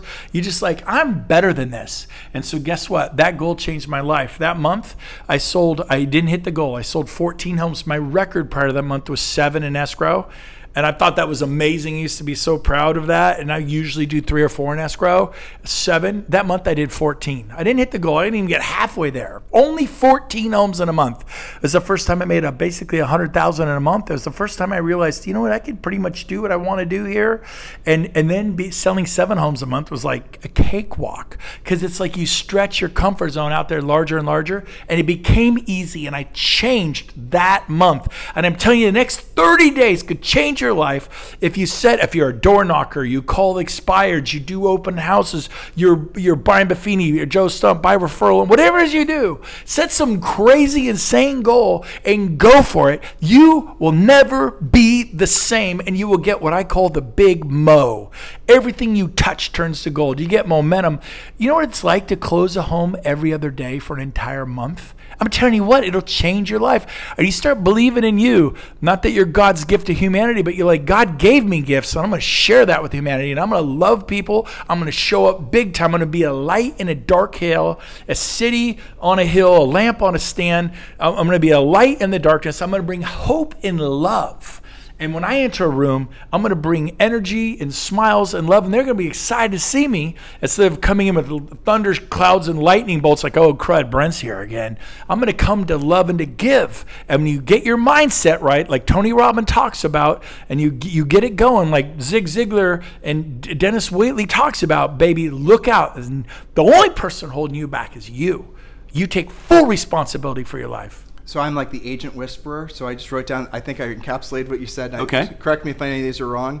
I like that last point you made because it's really, it is really truly the bottom line. If you want to be successful, you just the action leads to the motivation, right? Bingo. So if you take the action, you learn along the way. And you said something else. You said this several times. That's really an, an incredibly important thing. It's actually something I read originally in a um, uh, book written by Navy SEALs right? So when Navy SEAls are forward deployed and they're downrange and they're doing their thing, and they're in this one, in this book, I don't remember which book it was, but they were talking about walking in this horribly cold. You know, they couldn't see ahead of them. They weren't even sure where they're going to put their next foot, uh, your next step. And they said what they focus on there, and this is how they're trained to think. They don't think outside of their three foot world, right? So a three foot world's tiny, right? They're only focusing on what's immediately in front of them, around them, behind them. They're not worried about anything that's beyond that. And so that goes back to the get into action and the motivation will follow. There's a fallacy in, um, and I think it's all from the mindset movement personally, but there's a fallacy that you have to work on your mindset before you get into action, which results in people constantly saying, I can't do it because I have to work on my mindset. I have to perfect my dream boards. Right. I have to work on my passion. I have to find my big why. Find those things along the way. And by the way, the, whatever you come come up with as far as your whatever your motivation is, whatever you think it is before you get started on your journey, it's not going to be the same thing after you've taken a few steps because things are going to change. The environment's going to change. Everything's going to look different to you, feel different to you. So stop looking to feel a certain way. Just get into action and your feelings will follow, which you do intuitively.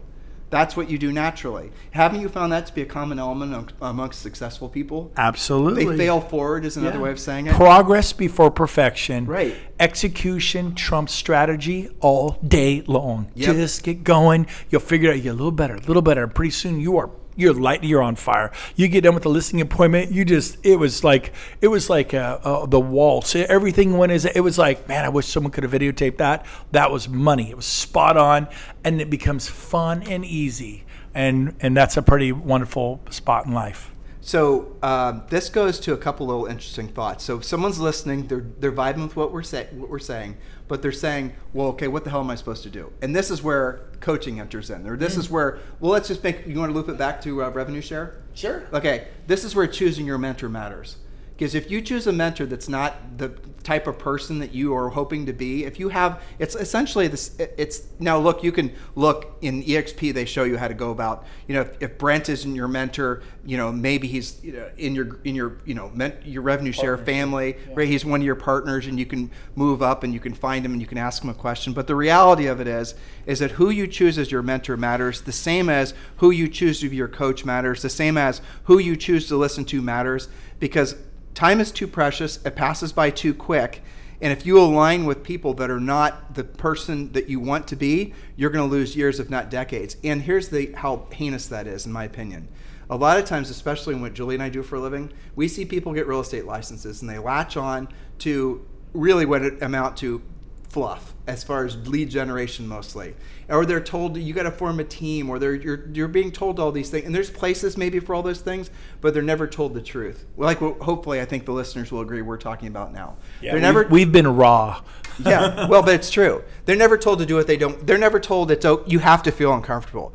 Like when we're julie and i are in front of a group depending on the group i always like to say if you're not hearing the word no at least five times a day and not from your spouse your dogs your kids because I hear no at least 10 times a day from all three of those sources. I don't Right, know about you, right. right. But if you're not hearing no from someone, right? You call your dog, get over here, Ralph. He looks at you, and goes the other direction. Yeah, exactly. Maximus, actually, Yeah, but he's Maximus. yeah, he totally he'll look at me and he'll go the other way, right? So that's a no from a dog, Right. right. So, but if you're not putting yourself in a position to hear no at least five times a day, no from hypoth- you know, ideally a seller, you're not doing your job. You're not You- prospecting. you well, you're not doing anything really. Yeah. You're not only not prospecting, you're not putting yourself in a position to actually have heard. And that right there, if you if, if you think about all the Mickey Mouse that's being told and sold to agents nowadays, it's all predicated on the idea that they are like fragile little you know Fabergé eggs, and they're fearful of hearing the word no that they might you know break and and how they mm-hmm. can put themselves back together. They're totally living in fear of hearing no, and which is the same reason, in my opinion, that they'll sometimes say I don't want to sponsor agents or recruit agents. It's the fear of hearing no. What, what do you think about that? I agree totally. So I wrote down some thoughts for you guys. If you want to succeed, A, if you're not a part of Tim and Julie's coaching program, you should do that. Um, if not that, then do something else. But I've always been, I, I went to uh, Brian Buffini, I went to Craig Proctor, I went to Remax Convention, uh, Mega Camp, Family Union. I signed up, remember Star Power, Howard Brinton? Julie and I are Howard Brinton stars. Yes, Yeah. I, I, I, got there From 90 and then he shut it down 90s. after I showed up. He goes, "Oh, Yeah. forget it." Did he make, were you a Howard star? I, I got there and went to one event, and then he retired and sold the company, sold Star Power Oh, right yeah, after I got there. But my point is this. Go to stuff like that. Go to masterminds. I'm doing one in Cabo, mastermind in the tropics in Cabo. We got 1,100 people coming this February. But go and interrogate people. Look at who's speaking. I remember Leonard Fazio. Do you even know the name? Mm-hmm. He was selling 600 homes a year in Iowa, and I heard him speak on stage along with 800 people, and everyone's glad handing him. And which they do. I do the same thing. You shake, oh, that was sure great. I go, hey, can I take you to lunch with my dad? My dad was with me. He goes, sure. And we spent an hour with him at lunch. Everybody else heard him speak on stage, and I go, what about this? What about this? What about this? What about this? What about this? And he sat there and coached me for an hour, and I bought him like a $12 taco, you know, and a diet coke. Start asking people to meet you for coffee or meet you for brunch or uh, lunch. It's who you meet at those events. And then when you meet the stars, go, can I fly out to your office? I met the number one Coldwell Banker agent in the world, Jay Kinder. Lawton, Oklahoma. I didn't know Jay. I go, Jay, can I fly out to your office and just watch you for a day? He goes, sure. I went to Lawton. It's like population 120,000. It's a military town. He goes, let's go to dinner. And we went to the only restaurant, the Golden Corral. And you know, we got there and had dinner. But I interrogated Jay and I copied him and I copied his radio. And I spent 15 years on the radio after meeting with Jay, over a million dollars. And I got all my listings from the radio. And people call me up and say, hey, would you list my million dollar home? 6%, right? I go, sure you know? And i was like but i copied someone everything i did. But i was willing to fly to toronto fly to orlando fly to denver. I went to an event in denver it's horrible. They're not all going to be good. I've joined coaching programs that i thought were horrible. But guess what? I went to some that were phenomenal. I went to some coaching that was great. I'm a guy who's willing to try and then interrogate people ask a million All right, questions. stop there. So when you're trying to decide something, because you're saying something that agents listening, they're now going to say, I need to inundate myself with more data points. I need to fill my head with a whole bunch of competing ideas, and then somehow I need to magically know how to weave together this killer business plan.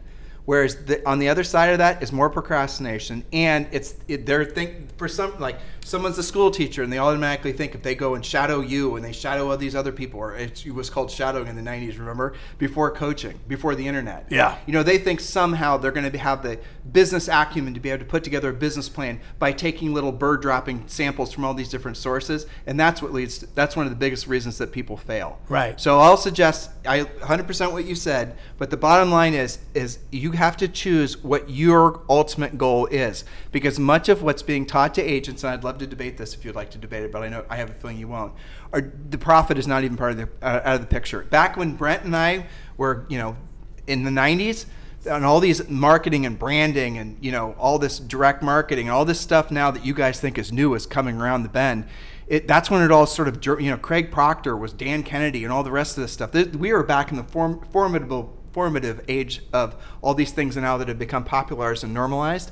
Some of those things back then did make money because it wasn't it, it wasn't oversaturated. But nowadays, if you start latching yourself on to some of these ideas that people are trying to sell you, you might sell more houses and you might get the plaques the attention and people might think you're a real estate deity, but you have no profit. Yeah. Because you have to decide really Well, what you're that's like, the, but, but you got to be selling homes to make profit, right? So first you got to learn how to sell some homes. And I'll say this: when you go to these things, you gr- I would grab one or two things. Like what I got out of Jay Kinder's office, he was selling 600 homes a year, and I pretty much boiled it down to he was getting a ton of it from the radio. So I implemented one thing, not so many things, and it worked great. I Well, killed it. But let me radio. challenge you on that. If you're running radio ads, because I've had coaching calls like this before, where they're running crap tons of radio. Radio works inconsistently, but better than most things that are passive. Agreed completely. Yeah. The radio station format changes, the DJ changes. It goes from Christian to country. You might be, you know, there goes your listenership, and it also depends on very specific time spots in the morning and your ad. Obviously, we'll have a bunch of risk reversal types things. Okay. But the problem with radio ultimately is if you don't have a high enough average sale price, what your cost is going to increase, your profits are going to decrease because we're a you're making a great point. I'm in Sacramento there's no where I have high sales price. Right, there's no and all that. Oh, I- I, I, I- made money. I made Well, money. No, no, gross versus net. I'm, I Profit. netted a lot of money, so it depends upon where you live in that. We'll agree to disagree, but I'll tell you this. Well, it's the sale price. okay, We're the sales price in. California Yeah. is high, Yeah. so if you try to copy me, it's just like 800. yeah, right, Yeah. right, right, right. So um, I, I will tell you this: uh, I ran ads on radio twice and failed twice. I did the weekend show like Jay was doing, and it went okay. And they said it's going to take six months, and I was spending fourteen thousand a month. I was already obviously making good money just to drop fourteen grand a month on radio weekend show, and I wasn't really successful for half a year. They said it's going to take half a year, and guess what? They were right. Um, and so finally, what? And then I did it for years, and then pretty soon I got more and more and more. So there's that there's that return. It starts growing. But what did it for me was when I made an ad, and I uh, one ad and it, it was like um, and I copied a dog trainer, Uncle Matty.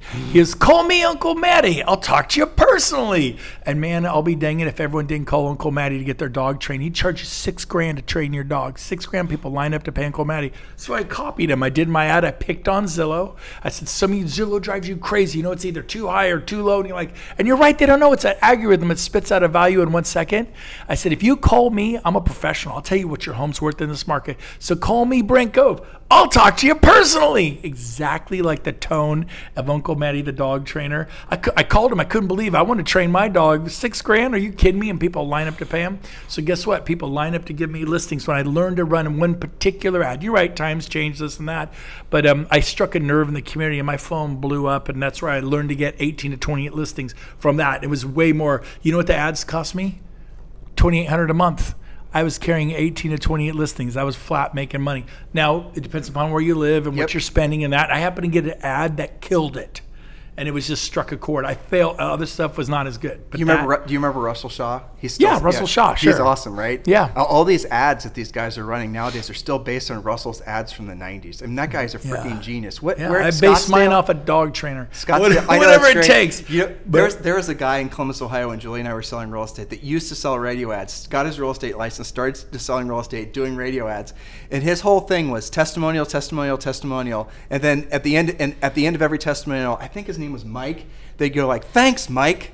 And so he, he was the thanks Mike guy, and that really worked for him. Ah, I thought beautiful. that was funny. Totally. But, but again, it when you're the problem again that I'll suggest obviously radio works. I didn't say it didn't, but you have to make sure you're watching your numbers. Otherwise, what you're going to continue to do is spend money and have no profit. I agree. Yeah, and then at the end of the you know end of the year, you might even be operating at a deficit, and then you've never done you don't have any proactive lead generation, which at by definition doesn't cost you anything set up. Maybe you've never learned to do it. Maybe you convinced yourself that it takes too much time, whatever, and then you're always going to be beholden to buying business. And being beholden to buying business essentially means that you're never going to have a very consistent business. Yeah, ultimately, it's true. Yeah, I mean, so yeah. I used to make 500 to a million a year net on my tax return, but I, I when I sold 427 homes in California, made 3.8 million gross GCI. I netted 1.2. That was it. I was happy with that. Now you may go, that's terrible. Me, I was happy. I love my life. Oh my God, you had how many buyers agents? I had 45 buyers agents, and this was in 2005 before teams were sexy. And um, but I'm like, I w- wasn't that a nightmare? No, it's fun. I don't. How do you manage them? I don't. They're independent contractors. I'd let them do whatever the heck they want. A lot of people have a hard time running a shop like that. I, I'm loosey goosey. So, whatever. I don't micromanage people. Do whatever. It's sink or swim. I want you to swim. I want you to prosper. I want you to do well. But if you drown, that's on you. I'm giving you the motivation, the information, the inspiration. If you drowned, it's on you. I didn't feel, don't you feel responsible for them? Not a bit. Yeah, that is actually that's very that's a fascinating approach to it too, because they're like as far as the ego involvement for a lot of these teams and whatnot, you know. It but it is everything has the the old rules with the teams and all these types of things. It really has evolved over time. Yeah. And I'll tell you one of the things uh, that I really like about EXP is EXP's made it so that it's actually more profitable to run a team if you want to keep your team, or if you have an existing brokerage you want to move over to EXP. Oh it actually makes it so you can make more profit. I know, isn't it Can funny? I can I cover that? Oh, when absolutely. I ran my team at Remax, I was paying them. I had to pay for all the offices. I had eight private offices, had 13 full time employees, had 45 buyers agents. I ran it all with eight private offices. By the time I paid the office fees and paid the admin fee, I'm a 100% agent with Remax, so it couldn't have cost me much, right? I added it all up. It was $457,000 a year to operate at Remax. Now, since then, they've got more competitive. Uh, that's flat as a fact, but it's $457,000 a year in overhead to Remax. So I go to Keller Williams. They have, they go, well, we're only at $27,000 cap. I'm like, okay. And when I went to Keller Williams, guess how many agents I had left in 2009 in the middle of the crash? I had like eight, hmm. 45 to eight. What happened to the rest? They all went bankrupt, lost their homes, they lost their uh, Chevy Tahoes and their Cadillac Escalades and their BMW. They lost everything. It was really brutal in Sacramento, California, Las Vegas, Phoenix, and Florida. We took it on the chin. And so here's here's the bottom line: is um, we I came there, it was 18,000 an agent. I built it up to 14 agents. So do the math. Do you have a math? What's 14,000 times 18,000? I think it's $170,000 a year. Mrs. Gove, can you check That's our what math? it is. Get a calculator. I'll do it on my phone. Let's do it right now. Let's just do it. I'll be quick. I'm going to be fast. Oh, come on. Open for me. Close. Low power. So here's a calculator. You ready for this? I had 14 agents at Keller Williams times 18,000. They called that a half cap, which is funny. Half of 27,000 is not 18,000. That was a half cap. It's 13.5. Whatever. All right. So times 14. That's We're all. real, we're real estate Oh, people. two hundred and fifty-two thousand dollars, a quarter of a million to Keller Williams. Yep. Then I paid twenty-seven plus twenty-seven thousand equals I'm paying two hundred seventy-nine thousand to Keller Williams. I was four fifty-seven. I was elated to only pay him this number. At, at, at EXP, our caps are 16 for the lead agent and 8 for the buyer's agents. It was actually half a cap. Half of 16 is 8. If you're a mega team and you're doing over, um, uh, what is it, um, 175 sales a year Or 40 million. or 40 million, you, your buyer's agents get to come. Uh, It's not or, it's and actually. yeah, and and you have to do over 175 transactions and 40 million a year. Um, it's 10, 4,000 peop- 10 people in a your team of 10 or more, Yep. it's 4,000 an agent. Yep. So if you have 10 people, that's 40 grand plus your 60, it's 56,000 a year versus I just was paying 257. to think about that? So I went to Keller and said, I'm going to go. I, my agents are tired of paying all this money. I'm out of here. No, no, no. And then they just took it and cut it in half. They, they dropped the price and made it more competitive. But I am still paying like 180,000 a year. So to run a team at EXP, it was a fraction of the cost. Everybody got stock awards. A lot of them got revenue share, not all of them, because some of them didn't recruit. They just sold. But my agents who sold about 30 to 40 homes a year, today they have hundreds and hundreds and hundreds of thousands worth of stock. Well, that won't happen. Are you kidding me? We did all this started. with 36,000 agents. Wait till we have 100,000 the value of that stock. It's going to be exciting. You know, we, you, talk, you always talk about a bunch of different things at once, and I have to pull out the things I think our Sorry. listeners will like the more. No, it's okay. You fed me four cups of coffee. I know I did. Your lovely wife did. but so I mean, the reality of it is, is that well, I'm just curious. The who of all the people you've ever talked, you've maybe personally sponsored, let's say, um, because I think in EXP, you and I personally have sponsored more people than anybody else has individually. Possibly. It's Yeah, possible. I don't I know don't if know. it's for sure, but that's what I've been told. Yeah. So in all those conversations, how someone moving over to EXP, what was the most amount of money that they saved over their current or their, over what then became their previous brokerage? Because I think I have a number that's it's the biggest number I've ever heard. No, I've never really sat down and calculated what they saved so I, I don't know how to quantify that. But what's yours? Uh, he basically was paying his broker about four hundred thousand dollars a year. And you dropped him to Sixteen. Wow. So just the horizontal move saved him three hundred and eighty-four thousand dollars a year. if I did the Basically, math yeah, right. yeah, That's pretty yeah. good. You're smiling. I wish you could see Timmy smiling. No, no, you because feel good I- about yourself. Well, That's- it's that's because it, I was about to say because he and he basically he's a coaching client and he basically made me work for it for like six months before he switched over, even though he was going to save that much more money. And here's the thing that's magical that's happened after this. This year, and Chuck, yes, I am talking about you. I know you're listening. He's having his best year ever. I think he's going to make something like two million dollars Oh, yeah. Yeah. because he's so much more excited and Yeah. motivated for his business, and he has stock, and he's making oh, revenue yeah, share. Yeah. Everybody thinks they need Century 21 or Berkshire Hathaway or Remax or Keller Williams or Sotheby's or whoever it is. You all think you need that. No, no, no, no. I thought I needed Remax selling 427 homes a year. I can't go to Keller Williams.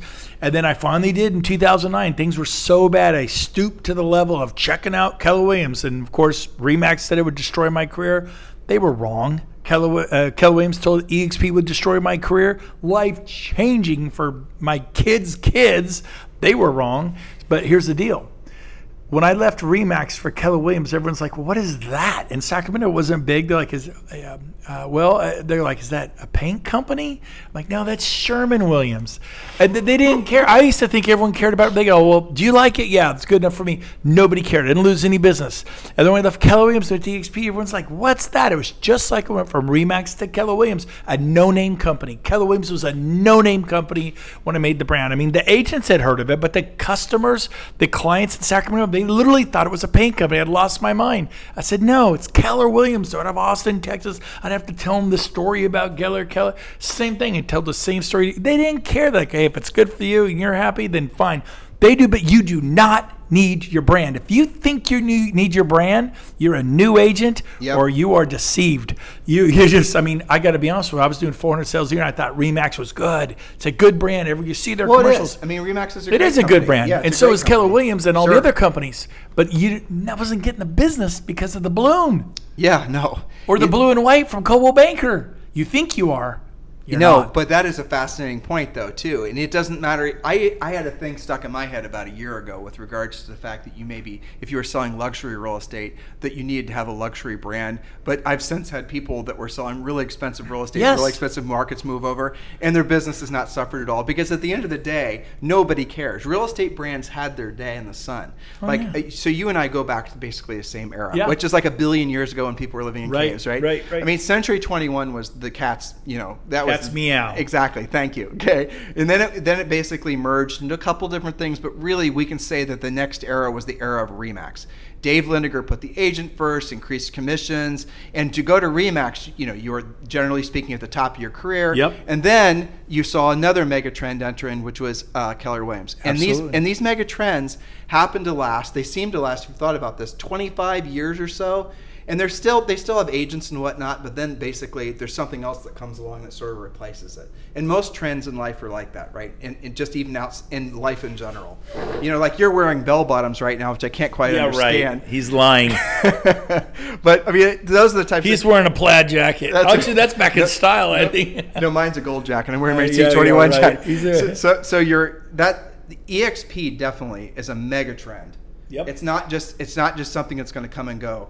EXP is basically something that's going to this is going to be the thing for the next you know 25 or 30 years.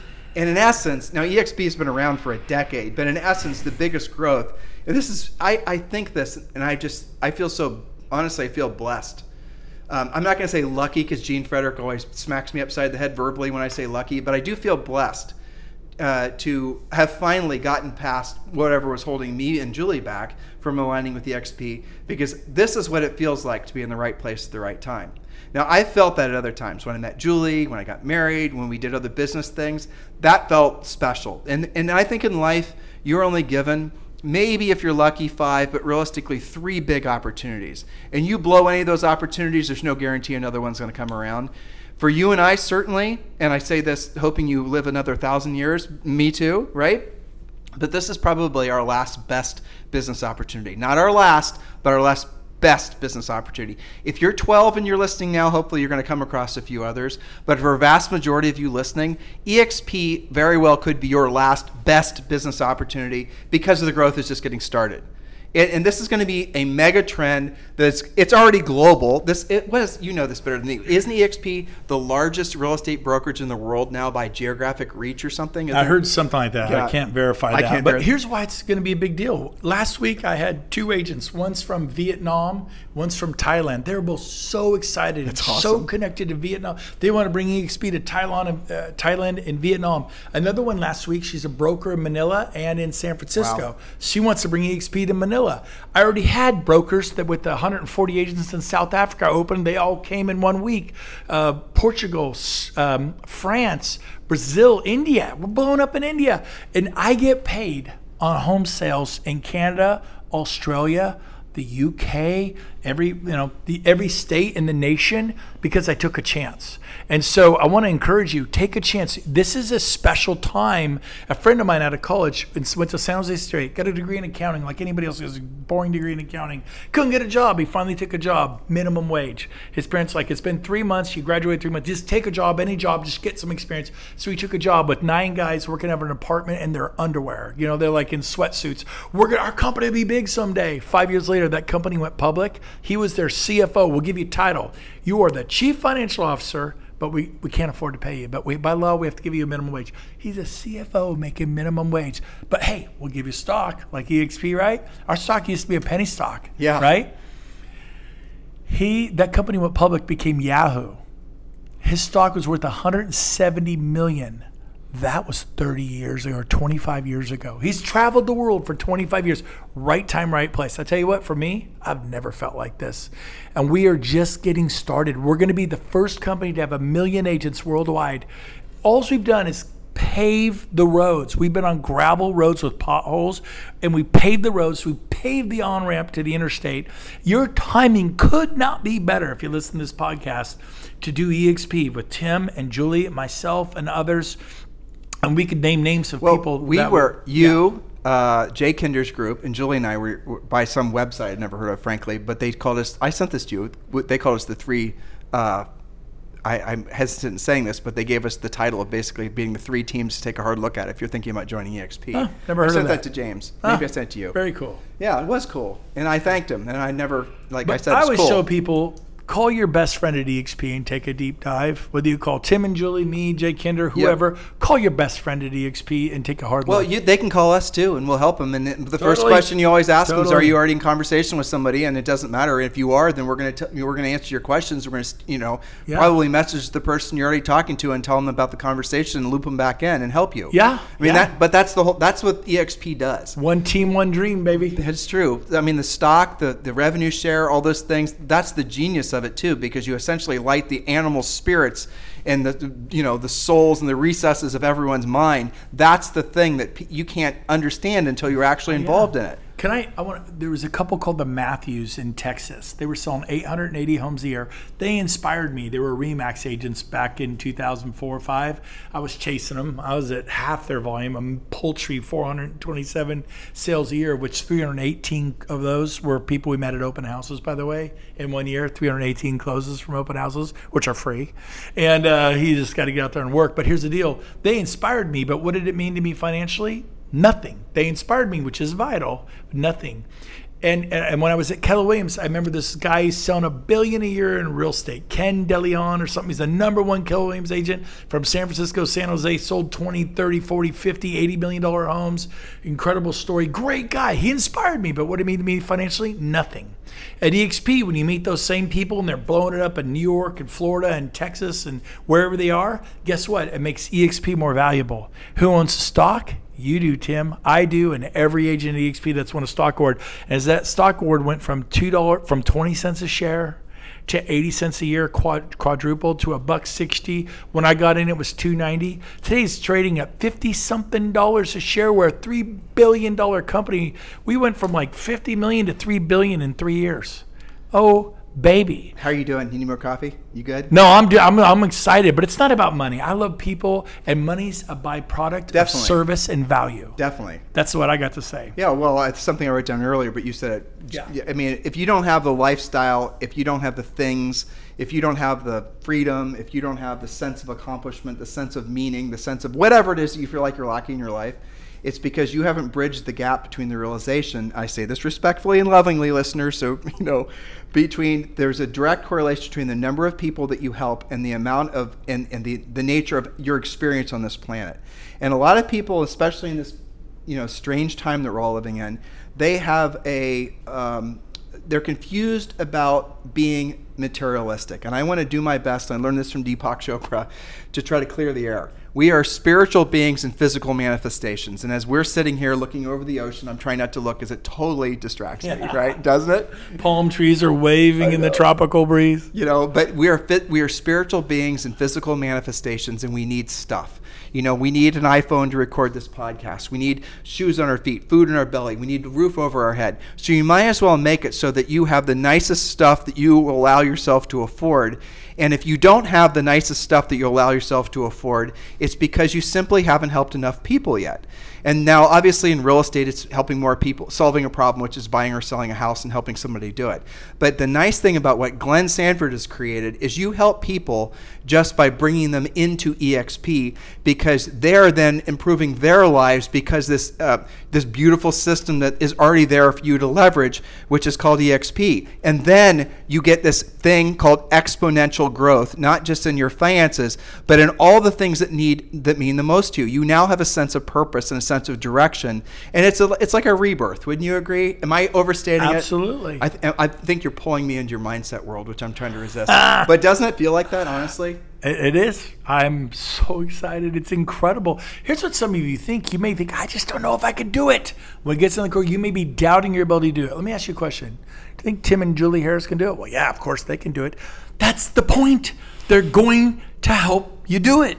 I'm going to help you do it. Aren't we doing so, that now? Yes, we're, we're begging them to step up in their mindset in other ways in the way they think. And so, you know, when I was a Remax agent, the sales manager would answer my questions or the broker from time to time. But basically, I was out there, you know, humping and pumping and grinding and, and doing what I did. And that was me doing those open houses. That was me on my knees in Antelope, California, praying to God for Him to send someone in the front door of that open house. That was me going to events that I couldn't always afford to go to to learn about real estate. It, it, wasn't my sales manager. It wasn't Remax. And, and, and yeah, Keller Williams kind of added masterminds and, and, more collaboration. It was amazing. I loved it. To me, I found it a more uh, educationally enlightening environment. I'm a student of life. I'm a student of real estate, and Keller Williams really embodied that. And then EXP takes that times 10. No, it doesn't. You haven't been here. You don't get it. And so you may be doubting whether you could do it. Call Tim and Julie. Feel free to call me. Call your friend they will help you. We will help you do it. Even Don't doubt you, us. If there's you a can't. local EXP agent and you uh, are friends with that agent, you want that agent to sponsor you, but you still, I'm going to say this again because it's really important. Even if we have no, like, even if you don't want to be sponsored by Brent or by Julie and I, it's okay. Ask us for help and we'll help you. Yes. We're doing that right now for you. Hopefully, you're understanding the point of it. But that really goes to the sense of community. And this is something I professionally have never experienced before and I'll and let me share a personal experience. It is unreal. So we, Julie and I, uh, went to. Uh, I didn't. So I was still on the fence about joining EXP. And Julie, as everyone who listens to our show, is much smarter than me, and she wanted to join EXP.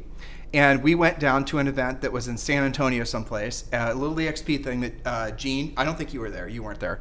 And but Gene had put together. And I remember, and Julie and I have hosted, provided, gone to. I don't even know how many real estate events. Just if I never go to a real estate event again, I'm good.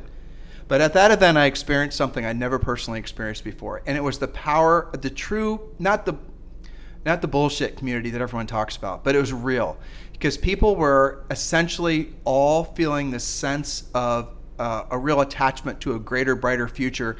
Uh, and they're all working together as a community. And that's something I, outside of, truthfully, outside of church, I've never experienced that. And it was something for me that was like, this is what I've always wanted to be associated with, attached to.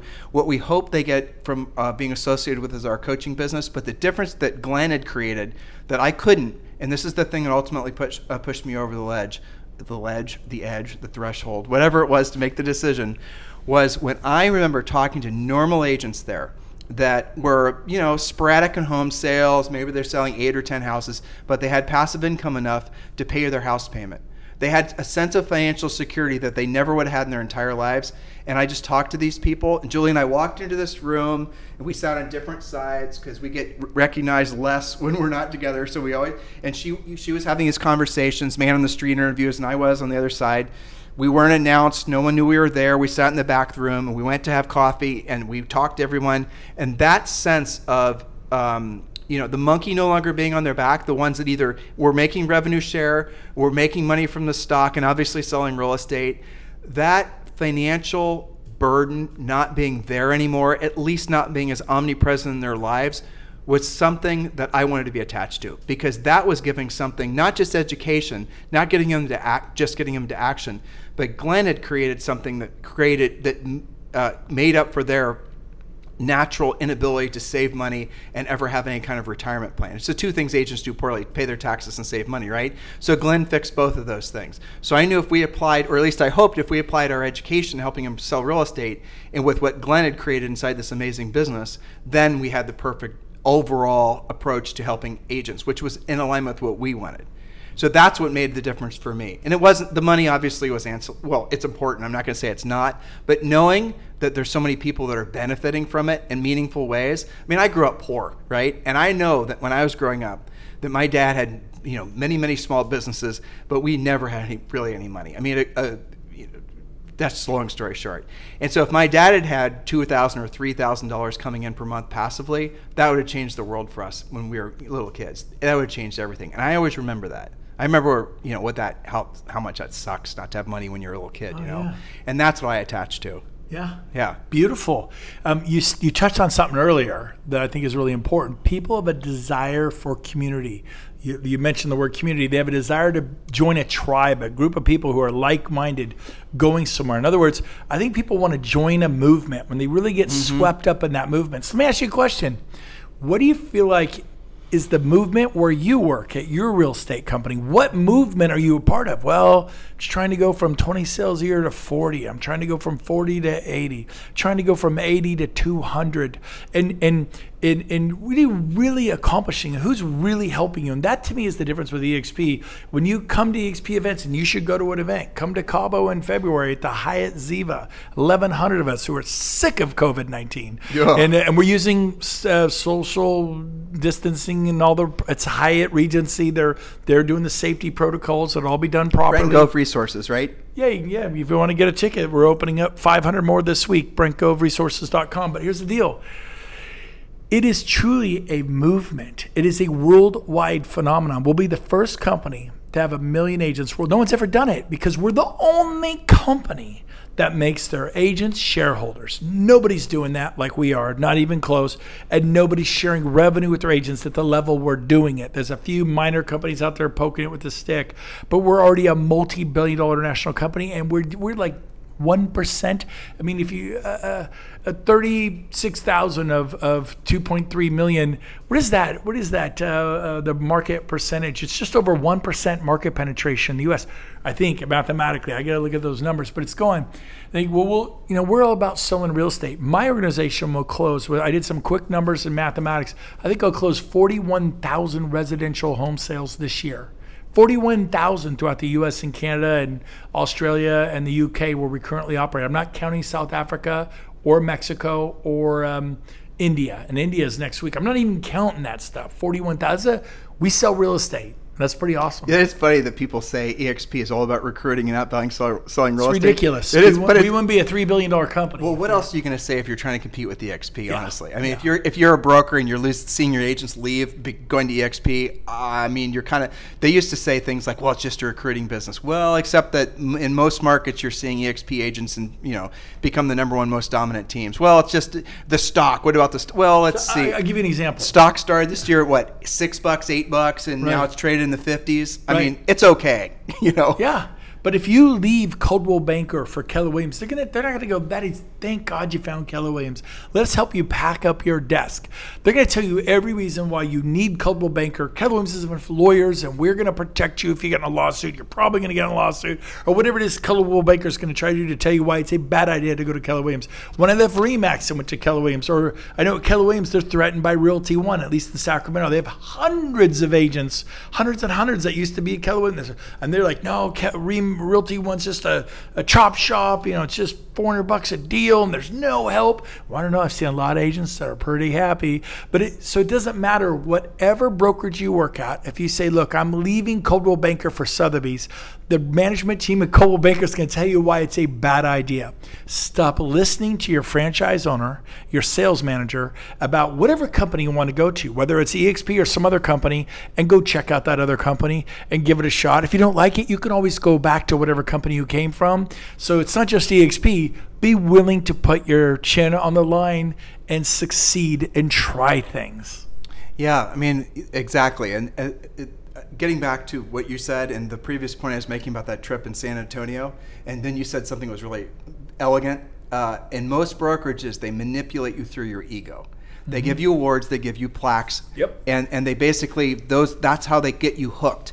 And your your ego is constantly looking for that sense of recognition. Well, you get plenty of recognition in Love at EXP, but you get something that's everlasting, that's more important. You get financial security. You get freedom you get the opportunity to create legacy wealth. And Julie and I, when we sold real estate for Remax, and I'm sure you as well for Remax and Keller Williams, I mean, what do you still have all your plaques? No, I, when I get them, I smile, take a picture, throw it in the trash. exactly. But I mean, that that's the difference. And Glenn recognized that, having been a successful agent himself. He said, "Well, you know what really pe- agents need is they need financial security. They, I'm going to create something that no one's ever done before, and I'm going to essentially re you know jigger the the brokerage business model. And as a result of that, I'm going to create a bunch of agent millionaires. Anyone that's willing to listen. So here's what people say. They go, but you know, it's not about money. It's about the culture. I love the culture at my office. Keller Williams has been the number one company for creating that, the value proposition of culture. And culture is important. And, and, and then my friends, all my friends, I can't leave my friends. Um, do you go to work to hang out with your friends? Do you leave your children for your friends um, for culture? Or do you go to work in real estate to make money for your family. What is it? And, and you think, well, no, it's more important that I have good culture and friends. I don't know about you, but I go to work to earn money for my family. I love my customers and I'll work, I'll do my best to work harder than you for my customers and to retain not only my customers, but to pick up your customers. I want to add so much value to the customer experience. But listen to me. It, it becomes about you leave your kids, some of you at daycare, I hope it's not just about the culture. Yes, culture is important. But that's how yes, they're being manipulated. We're yes, doing the same thing. My, yes. They're being manipulated. I'm, I'm and agreeing agents, with you. And agents don't realize that. Yeah. And yeah. and, and they, they're treating brokerages like cults. But the, how about this? The like culture, religion. The culture at EXP is amazing. They're all the people who are positive, goal oriented. I can do it. They're the dreamers. EXP is full of dreamers, not well, crazy, what, insane What people. are three things we talked about this? Although I sound a little crazy insane today. well, God bless you for that. Yes. So, what are the three things that every every man or woman needs in their life? We talked about this, right? Love. Uh, well, don't don't step on my point now. Oh, sorry. Yeah, now you're going to make me not remember. Okay, right? I thought you were asking me. Uh, no, well, okay. Well, love was the third one, right? I don't remember. So, so something something to do, someone to love, and something to look forward to. There you go. Those are three of the essence of what it is. And what a lot of people do, and you guys, and we've seen this before, and I think even, I, I remember when Julie and I had a whole bunch of way too much attention our first year after selling all those houses. We definitely, we never had that much attention before. Give me a break. so you had respect, admiration. Oh, yeah, but we were being manipulated because we were then wanting, we then started to get addicted to that recognition. That feeling. We were speaking at different Remax offices. Howard made us a star. You know, Julie and I are this little obscure couple from Central Ohio, and all of a sudden we're on this national, you know, Real National Association of Realtors magazine. It was a lot of attention, and we weren't ready for it. And so we we hadn't realized, which I realize now, was we just became the marionettes for something else to basically line somebody else's pockets. Yep. They were hoisting us up because basically they were trying to manipulate us through our ego to essentially uh, better their position. Oh, and yeah. it, t- it took me a while to realize that too. Yeah, but once but- I did, then I started realizing I don't want to be on any of these lists anymore. Julie and I didn't want to be on the top this or that, the other. Matter of fact, Remax had, and I feel bad about this to be honest with you, but Remax had uh, organized some really special awards banquet celebration for Julie and I because we had accomplished some big, huge. I don't even remember what it was. It was like two after platinum, if you remember from your Remax days. Yeah. And and, and Chairman's Award, whatever it was. Platinum, sure. And, and we'd made a decision not to go to those banquets anymore. Yeah. And we found out afterwards that they basically had planned something really special for us. But the reason we didn't want to go is because we were fearful we'd get sucked back into the ego vortex again and wanting recognition. Right. And we didn't want to move away from what, what our principal goal was, was basically to take care of our customers, have the business be very profitable, reinvest the money, right? And that's the thing that I, I, can, I sense within the core DNA of this company. Glenn gets that too. There's not a, there's no manipulation like there is in those traditional brands. They're they're actually you guys are if you're associated with a normal brand and you're just working towards selling more houses so you can get another level of recognition at the cost of your, let's just be honest, business and personal life, you've been manipulated. You've been co-opted. You, you, your future has been stolen. And then what's going to happen? Decades are going to pass. You know, it's you know I'll tell you you must relate to this because you're just a little bit older than me, but it is funny because for the longest time Julie and I were always the youngest people in the room, and now not so much. you know what I mean? Right, right. It's funny. It's, you can see this Yeah. batons being passed, but that's kind of an interesting experience, isn't it? I hate that experience actually. I, I do A and I- little bit. I do and I don't. I, I would if I wasn't where I was financially. Yeah. If I wasn't where we are financially, then I would hate it. But I Yeah. but I'm okay with it. Today this- I'm the oldest guy in the room usually. Uh, actually, I think your wife's. You are. well, there's only three of us here. But I, I think another really important p- m- point to make as we wrap this up is this: a lot of people listening right now are like, yeah, but Tim can make it, Brent can make it, but only a few people. Your management team, the ownership group, if you work for an independent, whoever owns that independent, but you're putting their name on your listings, you know, they're saying, yeah, but only a few people really make it big at that. I'm telling you right now, I know hundreds and hundreds and hundreds and hundreds and hundreds of people just in my own organization that the revenue share from EXP makes their house payment. That's making and to it. eliminate your house payment is huge. Yep. And so here's but, but here's what they're going. Well, what about the rest? What about the rest? Well, the average agent sells six homes a year. What does that got to do with you or the price of tea in China? Yeah, it's the 80-20 rule. I, I would say 80% uh, EXP doesn't make their house payment. Aha! He said it. No, no, no, no. You know why? Because they haven't attracted anyone to the company. Because they're just, you don't have to attract people or recruit people. You can actually just sell real estate. So if you're not attracting people, you don't get revenue share, but you get stock. I have so many people that have attracted like nobody who have hundreds and hundreds and hundreds of thousands of dollars worth of stock. And I've asked them, if we had stayed at our old brokerage, what would you have? They go trophies and plaques. Yep. Trophies and plaques. You don't get profit sharing there either. You have to attract people to get profit sharing, right? And so um, they're so glad. So yeah, I have people who they don't make a lot in revenue share, but they have 250, 300, 350, 400,000 worth of stock. They're the ones who did both, sold and attracted agents. I have Sold so many who have over a million, Yeah. a million dollars of stock plus the revenue share that only makes their house payment, makes their car payments, their second home payment, investment, retire younger. It's unbelievable. And it's Donate the money. Hundreds and hundreds and hundreds and hundreds. So no, stop it. You're again, you're you're defeated before you even start. You're arguing for your limitations instead of tell me what you know. What I'm going to give it a shot. I don't know if I'll make it. I didn't know if I was going to make it. I thought, well, maybe I could do 10 or 15 the first year. Uh, I only did it Friday afternoons from two to five. That's right. I make a few calls, and then eight months later, I did 40. Now, Tim, he's more talented than me. He just said, put his mind to it, boom, 40 in the first month. It may take you two years. I don't care how long it takes you. Well, we had an unfair advantage. Our podcast. This Yeah. is the number one listened to daily podcast. See, but I don't. I don't think that was unfair. You had worked hard all those years to Oh, develop yeah. that. I know, So I'm not going to call it unfair. You were not an overnight success. No. You were. How long you been at this real estate gig? Thir- 25 years. Yeah, like 26 or 27. He's a 27 year overnight success. Right, so it's not Yeah. an unfair advantage. These We bought our first house whippersnappers, we well, you, I've only been doing. Yeah. I'm new. Yeah, you may have to take four, five, six, seven years to do what we did in two or three years. What's wrong with that? There's a finish line at EXP. There is no finish line where you work. There isn't. Buy a franchise.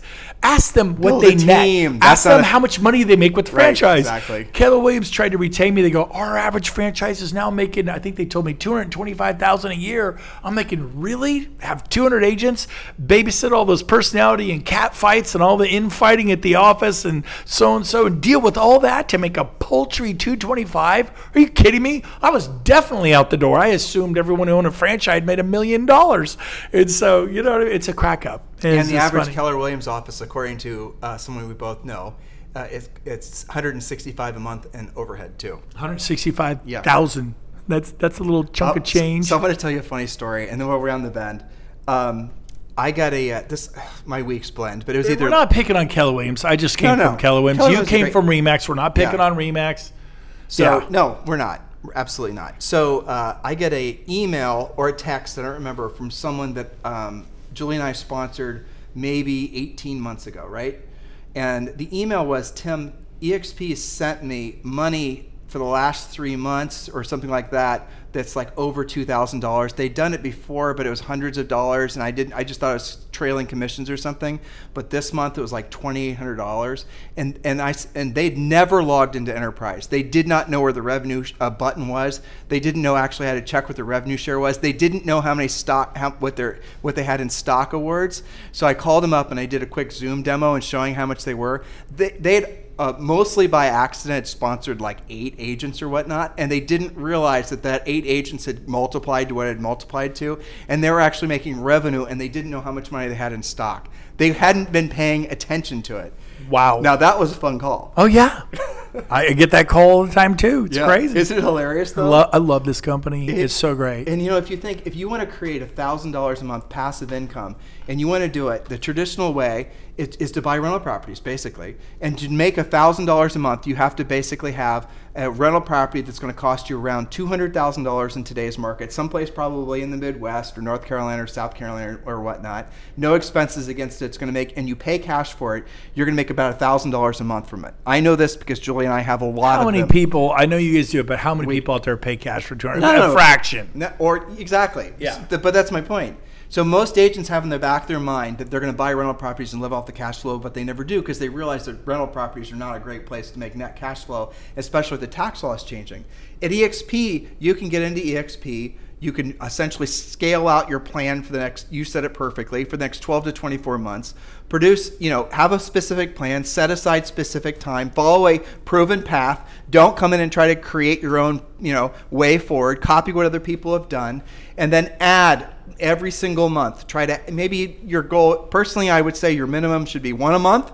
Some of you might be daunted by that, so maybe you're just going to sponsor five people per year for the next five years. I've seen demoed, I don't want to talk about the numbers necessarily, but five people a year at the end of five years, Gene's napkin presentation, if you have 25 qualifying agents, you will be making tens of thousands of dollars per month. If all you do is five per year, then after five years you have 25 people that are qualifying. These are, this is the type of growth that this company is seeing. You can't do that with rental properties unless basically you fall into some big windfall of cash. And that's the other miracle that Glenn has given us. Anything you want to say? I'll let you round it up. Man, just uh, I'm so grateful to be at EXP, and I'm so grateful for all of you listening today. Hopefully, we've said things that have inspired you just to go be better at life, to be better agent, broker, associate, whatever. If you want to know more about EXP, uh, um, Tim said it best. You can go to themodelexplained.com and watch me kind of run through about a 30 minute benefits webinar. By the way, we have healthcare for agents now. You buy it at a massive discount. Um, and then there's another way to get a short video uh, texted. How does that work? Text EXP to 31996, and you can do that right now. Just text EXP to 31996, and you'll be texted back an 11 minute video, and then just watch the video. And if you're ready to uh, have, you know, take the conversation forward, let us know, and let's talk about, you know, it's, it's a good fit for all of you. Um, and then, guys, listen, this is, he said it perfectly again. Of course he did. He's Brent Gove. Is it Gove? No, I'm sorry. People sometimes say that. know, oh, I'm kidding. it's funny. I'm kidding. I'm kidding. Remember, we're going back two hours ago. Yeah, yeah, yeah, okay. I'm trying to round. This is called closing the loop. Yes, yes. Okay. So I'm trying to close. The coffee's wearing off. I'm tired. We got to wrap this I up, can Tim. tell. I can Oh, tell. let's go to dinner. Right. So yes, let's do go to dinner. Um, so listen, I really appreciate it. And bet. hey, you came to when Julie and I started our group called Libertas. Yep. This was in April of 2019. I remember. I didn't know you.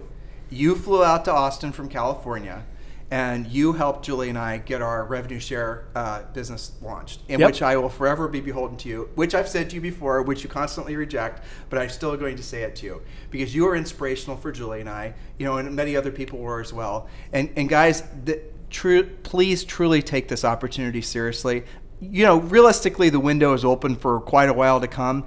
But wouldn't you like to basically make it so that maybe 24 months or 36 months from now, you know, it's it's a great thing. You remember Forrest Gump, the movie? Right. Okay, so Forrest is sitting on the bench and he's talking to different people sit next to him. And he's talking. It's the whole bo- life is a box of chocolates thing where he led to. Do you remember when he was showing the Time magazine thing? And he was talking about Sergeant Dan. Do you remember this?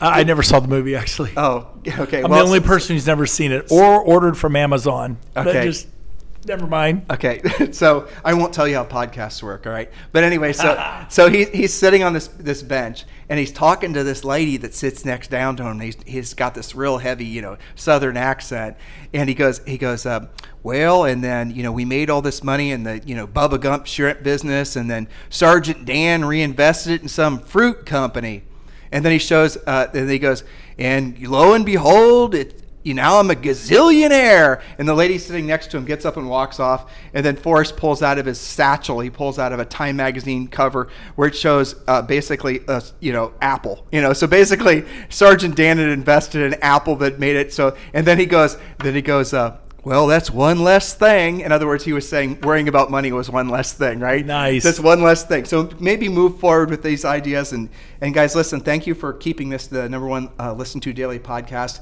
And thank you for all the five, you know, that's now over 400 five star reviews of our book on Amazon, Barnes and Noble, and everywhere else. If you guys need us for anything, reach out. Thank you for listening. This officially is our longest podcast by six minutes. I love it. yes, I was trying to break a record. You did it. I knew you could hang It with took me. moving to the Caribbean to do it, baby. And caffeine. Don't Yep. discount coffee. Caffeine. all right. God bless all of you.